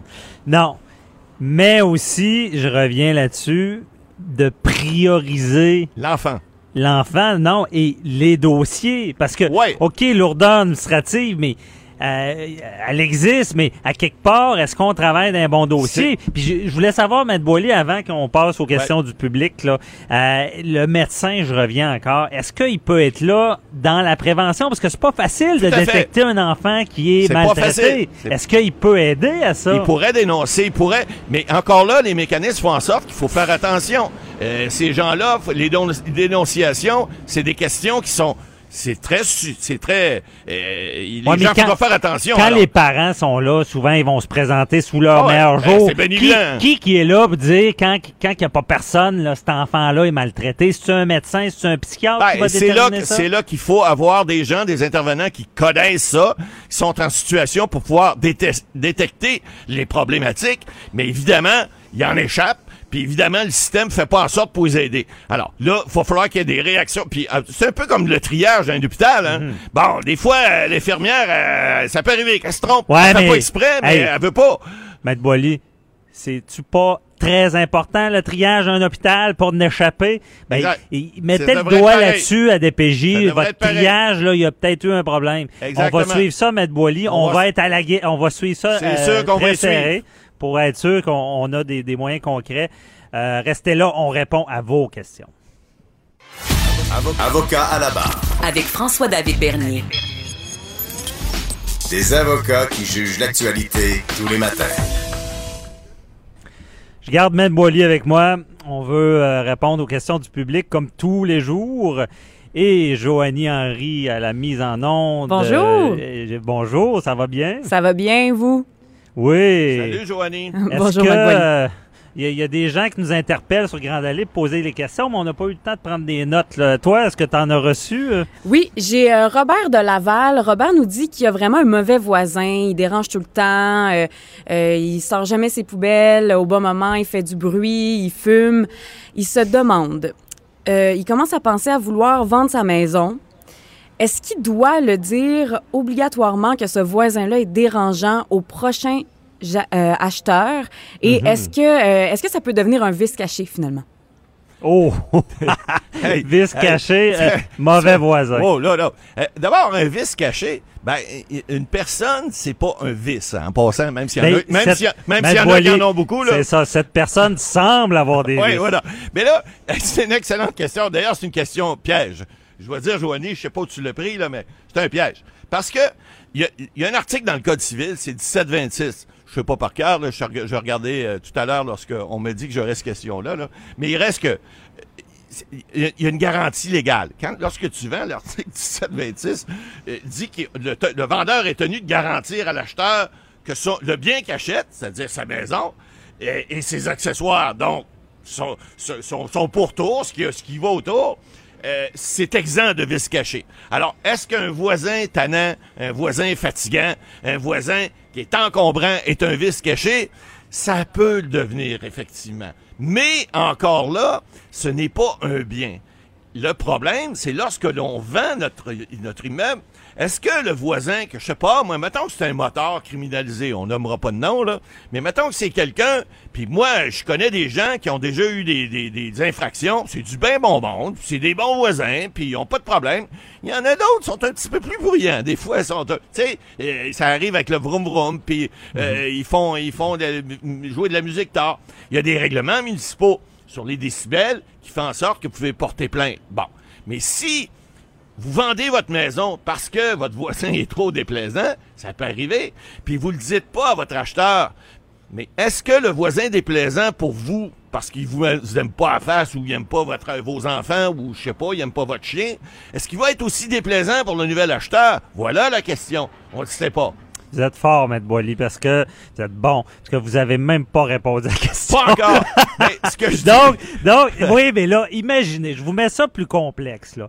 Bon, il y a à peu près 20 plaintes enregistrées à la police Exact. contre ce voisin. Il y a quatre mises en demeure qui ont été envoyées avec le courrier enregistré, qui, qui- il y a des traces de ça.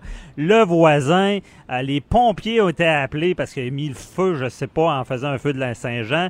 Et là, il y a toutes sortes de traces et on vend notre maison. Est-ce que est-ce qu'on le dénonce ce voisin-là? Est-ce qu'on prend pas de chance? Puis sur sur le, le- le- le- la promesse d'achat, on marque voisin je sais pas comment on le décrit. Déplaisant. Dépla- non, c'est peut-être il pas assez pas ça fort. même. Ouais. Mais il reste que, effectivement, ça pourrait. de- C'est pour ça que je dis, là. a- Vous savez, en droit, c'est jamais ni blanc ni noir. Vous savez, M. Bernier, des fois, il y a des zones grises. Ouais. C'est pour ça qu'il y a des avocats, c'est pour ça qu'il y a des tribunaux. Alors, oui, l'article 1726 dit que ça doit être exempt de vices cachés.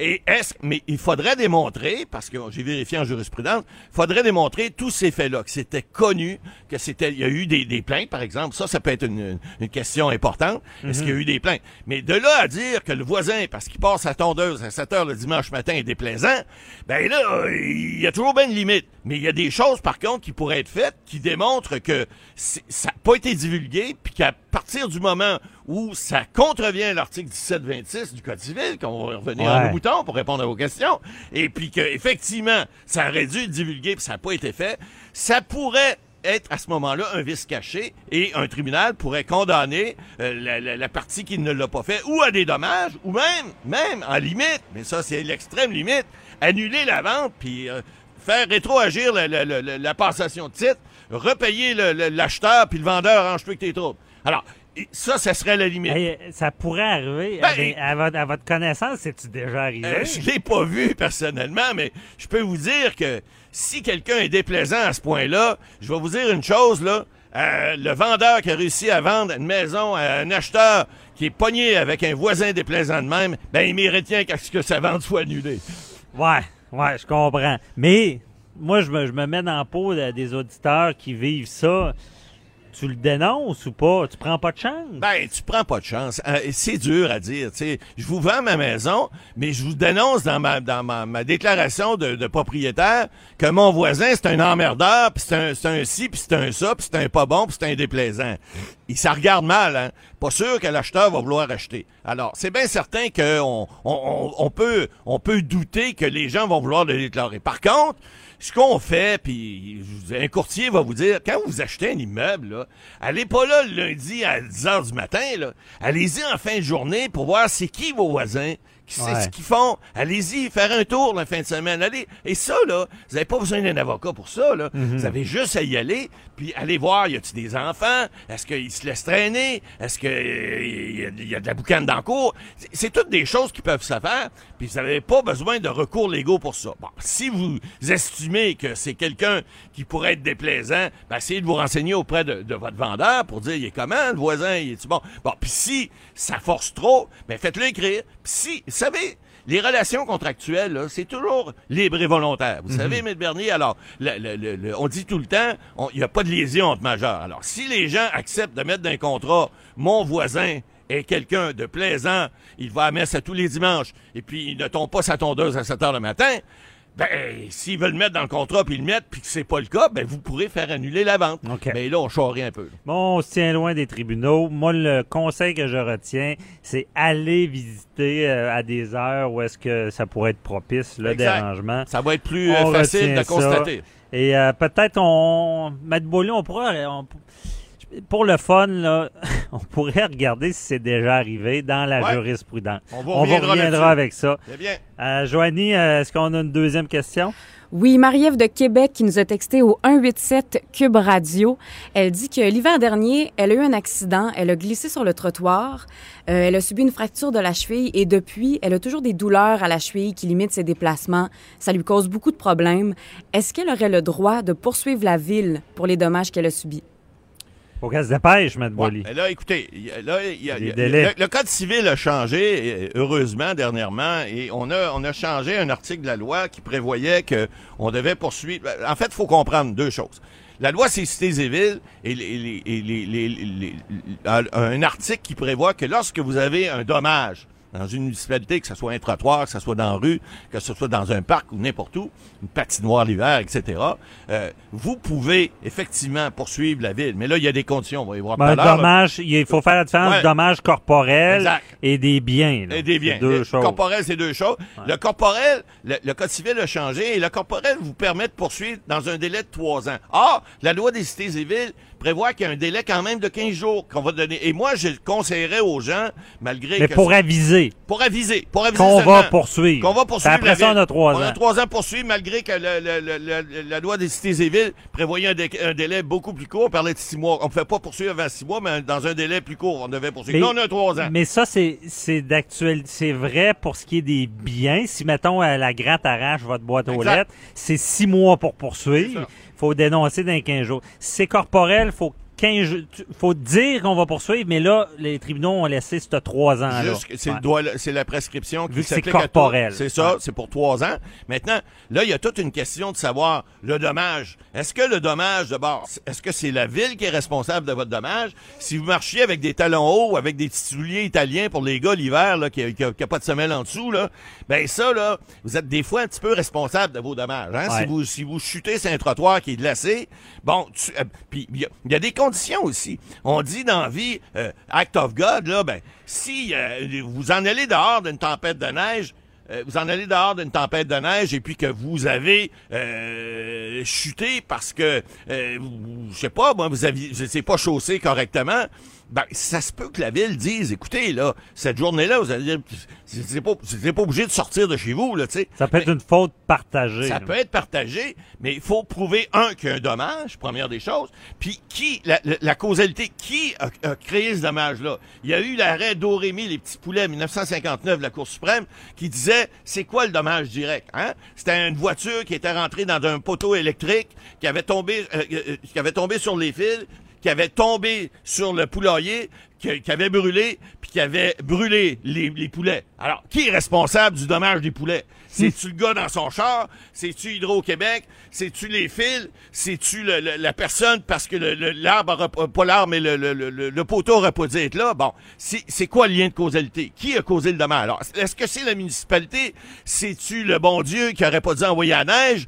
Euh, il faut voir qui on peut poursuivre, Ouais. parce que le bon Dieu, malheureusement, il n'y a pas d'adresse civique. Fait qu'on peut pas le poursuivre, on peut pas y faire signifier. Ben, c'est ça, mais la demande- ville doit. Il faut, il faut prouver que la ville a été Négligente. dans l'entretien. Et voilà, négligente dans l'entretien. Par exemple, on a souvent, on a vu les, les, les enquêtes qu'on a vues dans, dans le Journal de Québec, le Journal de Montréal, bon, les nids de poules, etc.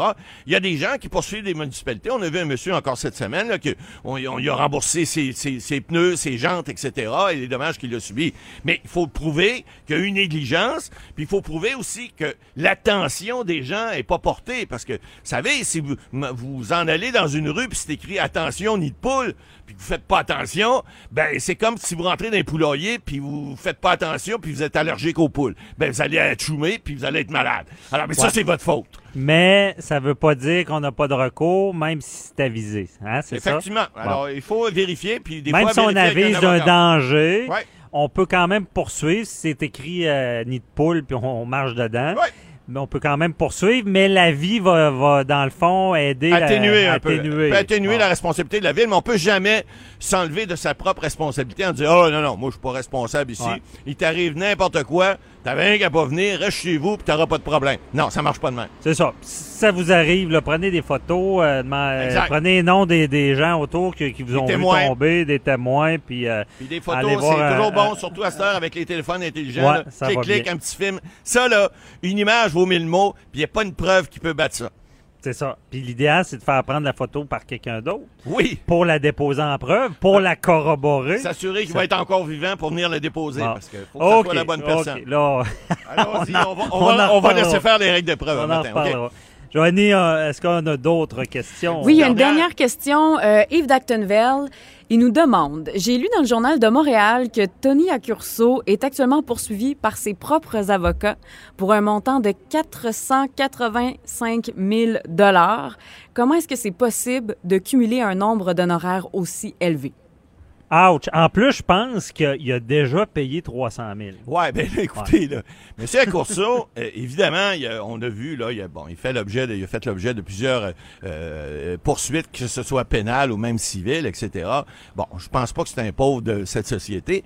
Maintenant, si les entreprises ont- sont en difficulté ou ont été vendues, ça, c'est un autre problème. Les mandats qui sont faits généralement dans ces cas-là, parce qu'il s'agit quand même, on parle pas de, de, de ticoun, au coin de la rue, là. Non, on non. parle de quelqu'un qui avait une entreprise ou des entreprises florissantes. Bon. Est-ce que le bureau d'avocat a pris les, euh, les, les, les, les- des garanties suffisantes pour se faire payer? Ça, c'est une autre chose. Mais il reste que, généralement, dans des grandes entreprises, on ne demande pas des avances d'honoraires, on se fait payer, puis Ouais. on essaie, Mais je- évidemment. Mais, Matt Boily, je pense que ce que l'auditeur veut dire, c'est que ça coûte cher. Pourquoi? Ouais, ça coûte cher, mais je pense que la question, c'est surtout de savoir pourquoi ils, ils ont pas réussi à se faire payer. Oui, ça coûte cher. Ben, s'ils n'ont pas demandé d'avance, ça coûte cher, je peux peut-être plus répondre. Ça reste du droit criminel, là, et euh, souvent, c'est sûr qu'en droit criminel, lorsqu'on veut une défense, l'enjeu, plus l'enjeu est grand, évidemment, quelqu'un qui est accusé de meurtre, puis qui risque la prison, on veut mettre toutes les ressources, puis des fois, les cabinets vont vraiment déployer Ouais, mais dans, euh, dans ce beaucoup d'avocats. cas-ci, euh, Ouais. effectivement, il y a eu des poursuites criminelles, mais oubliez pas, il y a eu des poursuites civiles. Civiles Et je pense que Ouais. c'est là, parce que le cabinet d'avocats est pas réputé un cabinet de, de- de criminalisme, mais Ah, plutôt c'est de peut-être les honoraires de Ouais, du effe- civil. effectivement. Et puis là, ben, écoute, faut comprendre, là, surtout à Montréal, là, le taux horaire à Québec, ici, on est dans une bourgade, on charge pour cher. Ah. Vous pouvez venir nous voir. Mais à Montréal, puis on a Internet, puis on est capable de vous appeler aussi. Mais à Montréal, les bureaux, évidemment, c'est ça. centre-ville de Montréal, ça coûte plus cher. Les avocats chargent en général peut-être 20, 25% même 30% plus cher que, par exemple, Québec, ce qui est normal. Et alors, des taux horaires de 5, 6, 700 dollars l'heure à Montréal, ça existe. Et puis, ça va vite. Lorsqu'on met deux, trois avocats, puis euh, on met des seniors dans un dossier, puis après ça, on a quelques juniors, ça peut minoter vite. Puis le Mhm. fait qu'on n'est pas loin de 500 000 dans ce dossier-là, je suis pas surpris. Maintenant, le fait qu'ils sont pas payés, ça, ça me surprend un peu plus.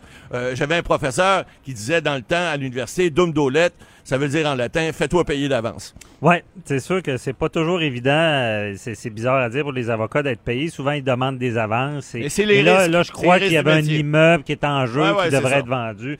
À suivre dans le dossier. C'est le tout le temps qu'on avait. pas Merci. euh, Merci, non. bonne fin de journée. Merci, M. Boily, là, d'être venu sur euh, la terrasse euh, au Festival d'été.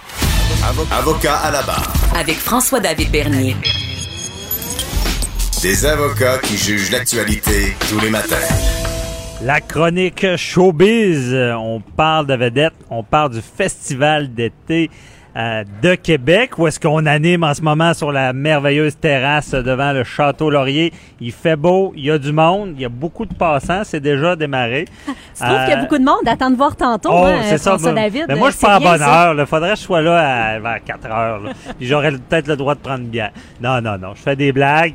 Donc, on parle euh, justement quoi voir, quoi entendre aujourd'hui au Festival d'été. euh, Véronique Racine qui est avec nous. Oui, tous les jours, euh, 10h45, euh, durant le Festival d'été de Québec, je vais être avec toi, François David, pour qu'on puisse faire une rétrospective de tout ce qu'on peut voir, de tous les shows auxquels on va pouvoir oui, assister. j'aime ça. Et puis Véronique, on va vouloir des potins aussi. Oui, des oui, oui, oui, oui, j'essaie de vous en Parfait. avoir. Ouais, j'ai l'impression qu'avec Mariah Carey, on va être gâtés. Je dis ça comme ça. Oh, oh, ouais, reconnue pour être très diva. Donc, j'ai hâte de savoir euh, Quelles ont été ses demandes spéciales? OK, avez-vous une source? euh? Ben on est on est en attente aussi d'ailleurs d'entrevues là pour avoir euh, des potins croustillants de qu'est-ce qui se passe avec les artistes quand ils arrivent ici comment ils sont pris en charge c'est quoi leur demande spéciale?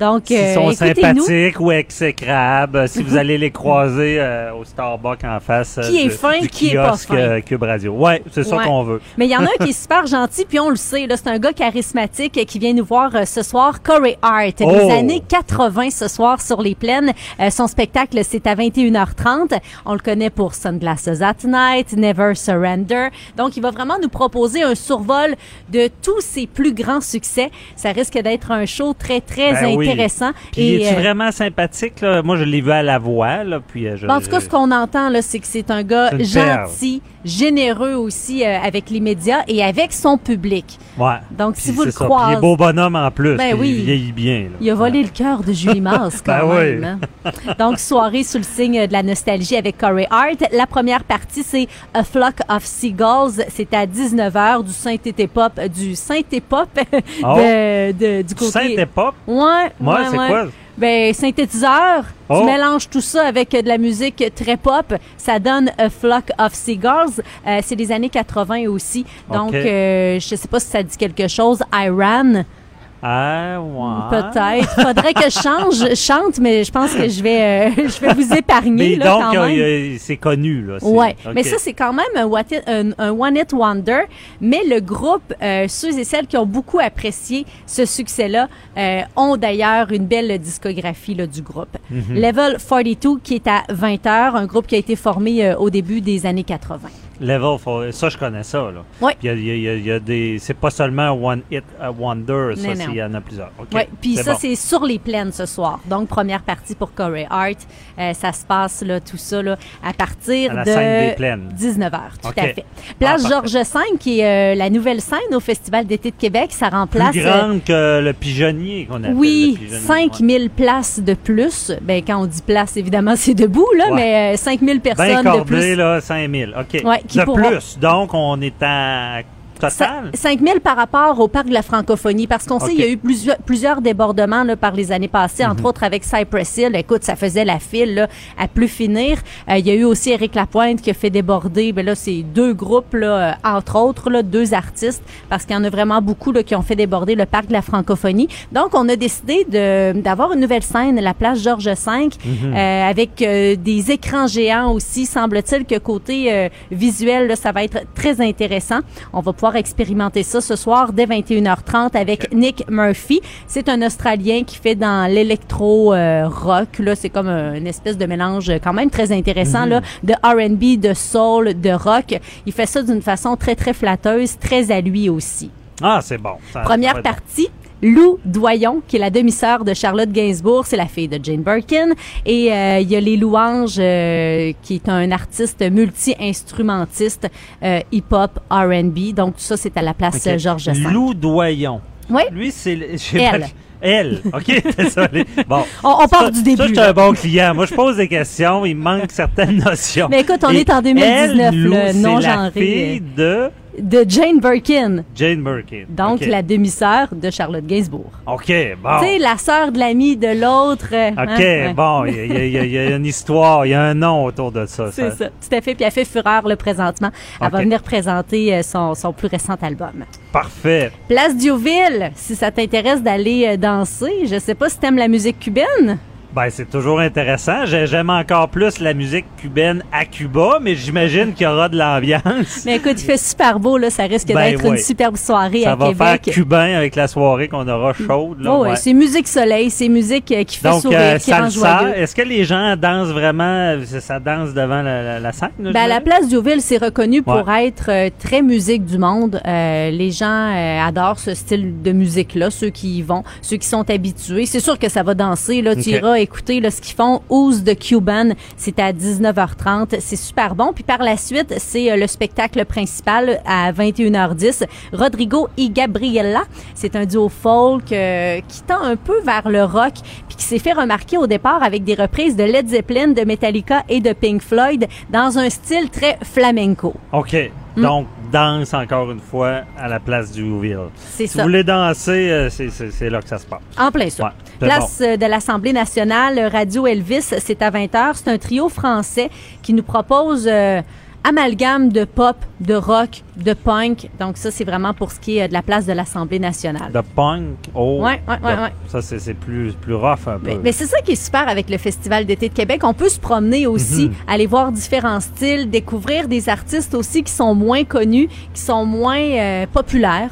Donc, Ouais. ça permet de faire de belles découvertes. Ben oui, différents styles de musique. Oui, et dernier choix pour ce soir, c'est à l'Impérial de Québec, April Wine, donc toujours dans les années euh, 80. Mhm. C'est à 21h10, euh, groupe canadien qui a été intronisé au Panthéon de la musique canadienne en 2010, euh, qui a quand même rivalisé là, un peu à l'époque avec Rush, Styx, Journey, puis ils vont venir à Québec pour célébrer euh, leur 50e anniversaire de carrière. OK. April, euh, April Wine. Ouais. Puis euh, eux, on a-tu un nom de chanson connu? Euh? Écoute, il y en a plusieurs. euh, pour ce qui est euh, pour ce qui est du fait que, que, que je ne chanterai pas, là, mais tu vas pouvoir aller faire un Allez, tour là, sur ouais, iTunes. c'est ça. iTunes. OK, on, on vérifie ça. Donc, c'est pour ce qui est du festival. Puis, euh, la, la tente euh, Cube Radio, je sais pas jusqu'à quelle heure il y a quelqu'un, justement. Ben en fait, c'est tous les shows qui sont animés ici en direct pour le Festival d'été de Québec. C'est jusqu'à 17h ce soir avec le retour de Rosemée Automne Témorin qui va euh, terminer, qui va fermer la journée. Puis d'ailleurs, on est ici tout le temps du Festival d'été de Québec. Si vous voulez venir rencontrer euh, les animateurs, euh, leur parler, je pense qu'on est quand même sympathique. Ouais, ouais. Quand on est en onde, on peut moins parler, là, mais après, là, moi, je vais aller me promener un peu. Ça vaut la peine et parler aux gens. Et en Je sais parlant. pas si tu vas avoir des questions de droit, peut-être. Ah, ben, Hein? ça sera encore dans la période gratuite. donc, je vais plus les prendre pour y répondre le lendemain. Euh, et donc, euh, aussi, parlant de gens, euh, les vedettes, est-ce qu'ils se promènent euh, en ville? Euh, là, je sais que Corey Hart, pour ce qui est de ce soir, il va être euh, jet lag. Hein. Il revient du Japon. Reste à savoir s'il va rester euh, quelques heures ici à Québec. Là, Euh, ouvrez l'œil, ouvrez l'œil tout le long du Festival d'été de Québec. Je sais qu'il y a des artistes qui sont très généreux de leur présence. Si on prend là, par les années passées, euh, évidemment Paul McCartney, là, qui était aucunement passé inaperçu dans le cadre du 400e Oui. anniversaire de Québec. On s'en rappelle en 2018. Euh, c'est grâce à lui, en, ben pas vraiment grâce à lui, là, je m'exprime mal, mais je devrais dire qu'il a aidé, disons, à ce que d'autres vedettes euh, viennent manger au Saint-Amour Mhm. parce que, bon, il avait mangé un bon repas végétarien qui avait été le lendemain dans le Journal de Québec totalement euh, décortiqué. Là.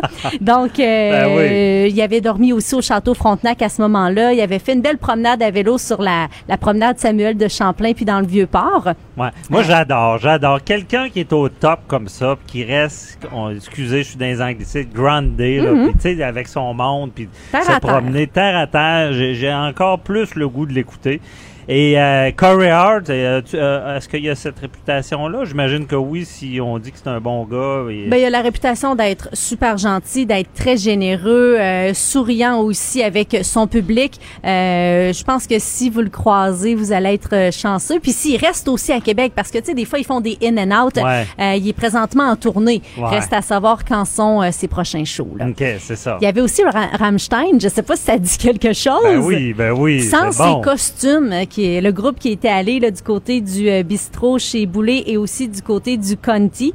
Euh, puis ce qui est le fun, je trouve, ce qui est intéressant, surprenant aussi d'une certaine façon, c'est que chez Boulet, on leur avait proposé euh, aux gars de Rammstein un salon privé. Mais les gars, ils avaient dit non, non, nous autres, on mange là, avec les gens, là, on mange Ah, euh, dans la ça, salle avec tout le monde. Puis on s'entend que sans leur costume, sans, sans tout le, le- le- le- l'espèce de gros veston, le maquillage aussi, ils passent un petit peu plus inaperçus. Donc, faut être des euh, fans euh, durs de Bien Rammstein pour les ça. reconnaître. Faut- ouais, Ouais. c'est ça. Faut vraiment les suivre. Là. Ouais. Et y, en a-tu d'autres euh, qui sont réputés pour se promener ou dans, dans, dans Euh, la écoute, cette année, euh, je pense pas que Mariah Carey soit du genre à venir se promener euh, à Québec, mais peut-être qu'on va être surpris. Donc, ouvrez l'œil, là, tout le monde. Là, peut-être que vous allez croiser que- des gens parce qu'il y a plusieurs after parties aussi. Aller vérifier là, sur le site du Festival Ouais. d'été de Québec. Il y a vraiment de belles surprises cette année. Mhm. Parce que Véronique, il y a, y a tous des protocoles liés à ces, ces personnalités-là. là. Il y en a qui arrivent guindés avec les voitures, les bodyguards, Mm. puis qui sortent pas de là. Il y en a d'autres qui ont, ont certaines demandes euh, particulières. euh, euh, Excentrique aussi, oui, oui. Il y en a qui sont reconnus pour avoir plusieurs demandes même. Bon, Ouais. c'est bon. Ça, on va s'en reparler Avec certainement. On va faire quelques recherches pour vous arriver avec euh, quelques potins à Puis veux-tu que je te parle rapidement des, Oui, euh, des, des jours à suivre? Oui. Là, oui, ce soir sur les plaines, c'est euh, Corey Hart. Euh, demain, vendredi 5 juillet, Alt J. C'est un trio britannique qui fait dans l'électropop. Samedi, très belle soirée nostalgie. Euh, groupe qui a débuté euh, sa carrière dans les années 70, Leonard Skinner. Euh, dimanche 7 juillet, 21 Pilots, soirée qui va être super achalandée sur les Mhm, plaines. ça Moi, je dis bon. qu'ils vont presque les remplir. Si c'est pas plein à On craquer, prend là, des paris, c'est bon. On va Ouais. les remplir, c'est sûr. Donc, du S'il fait beau, il fait beau. Que ça va mieux. c'est ça. Cube Radio.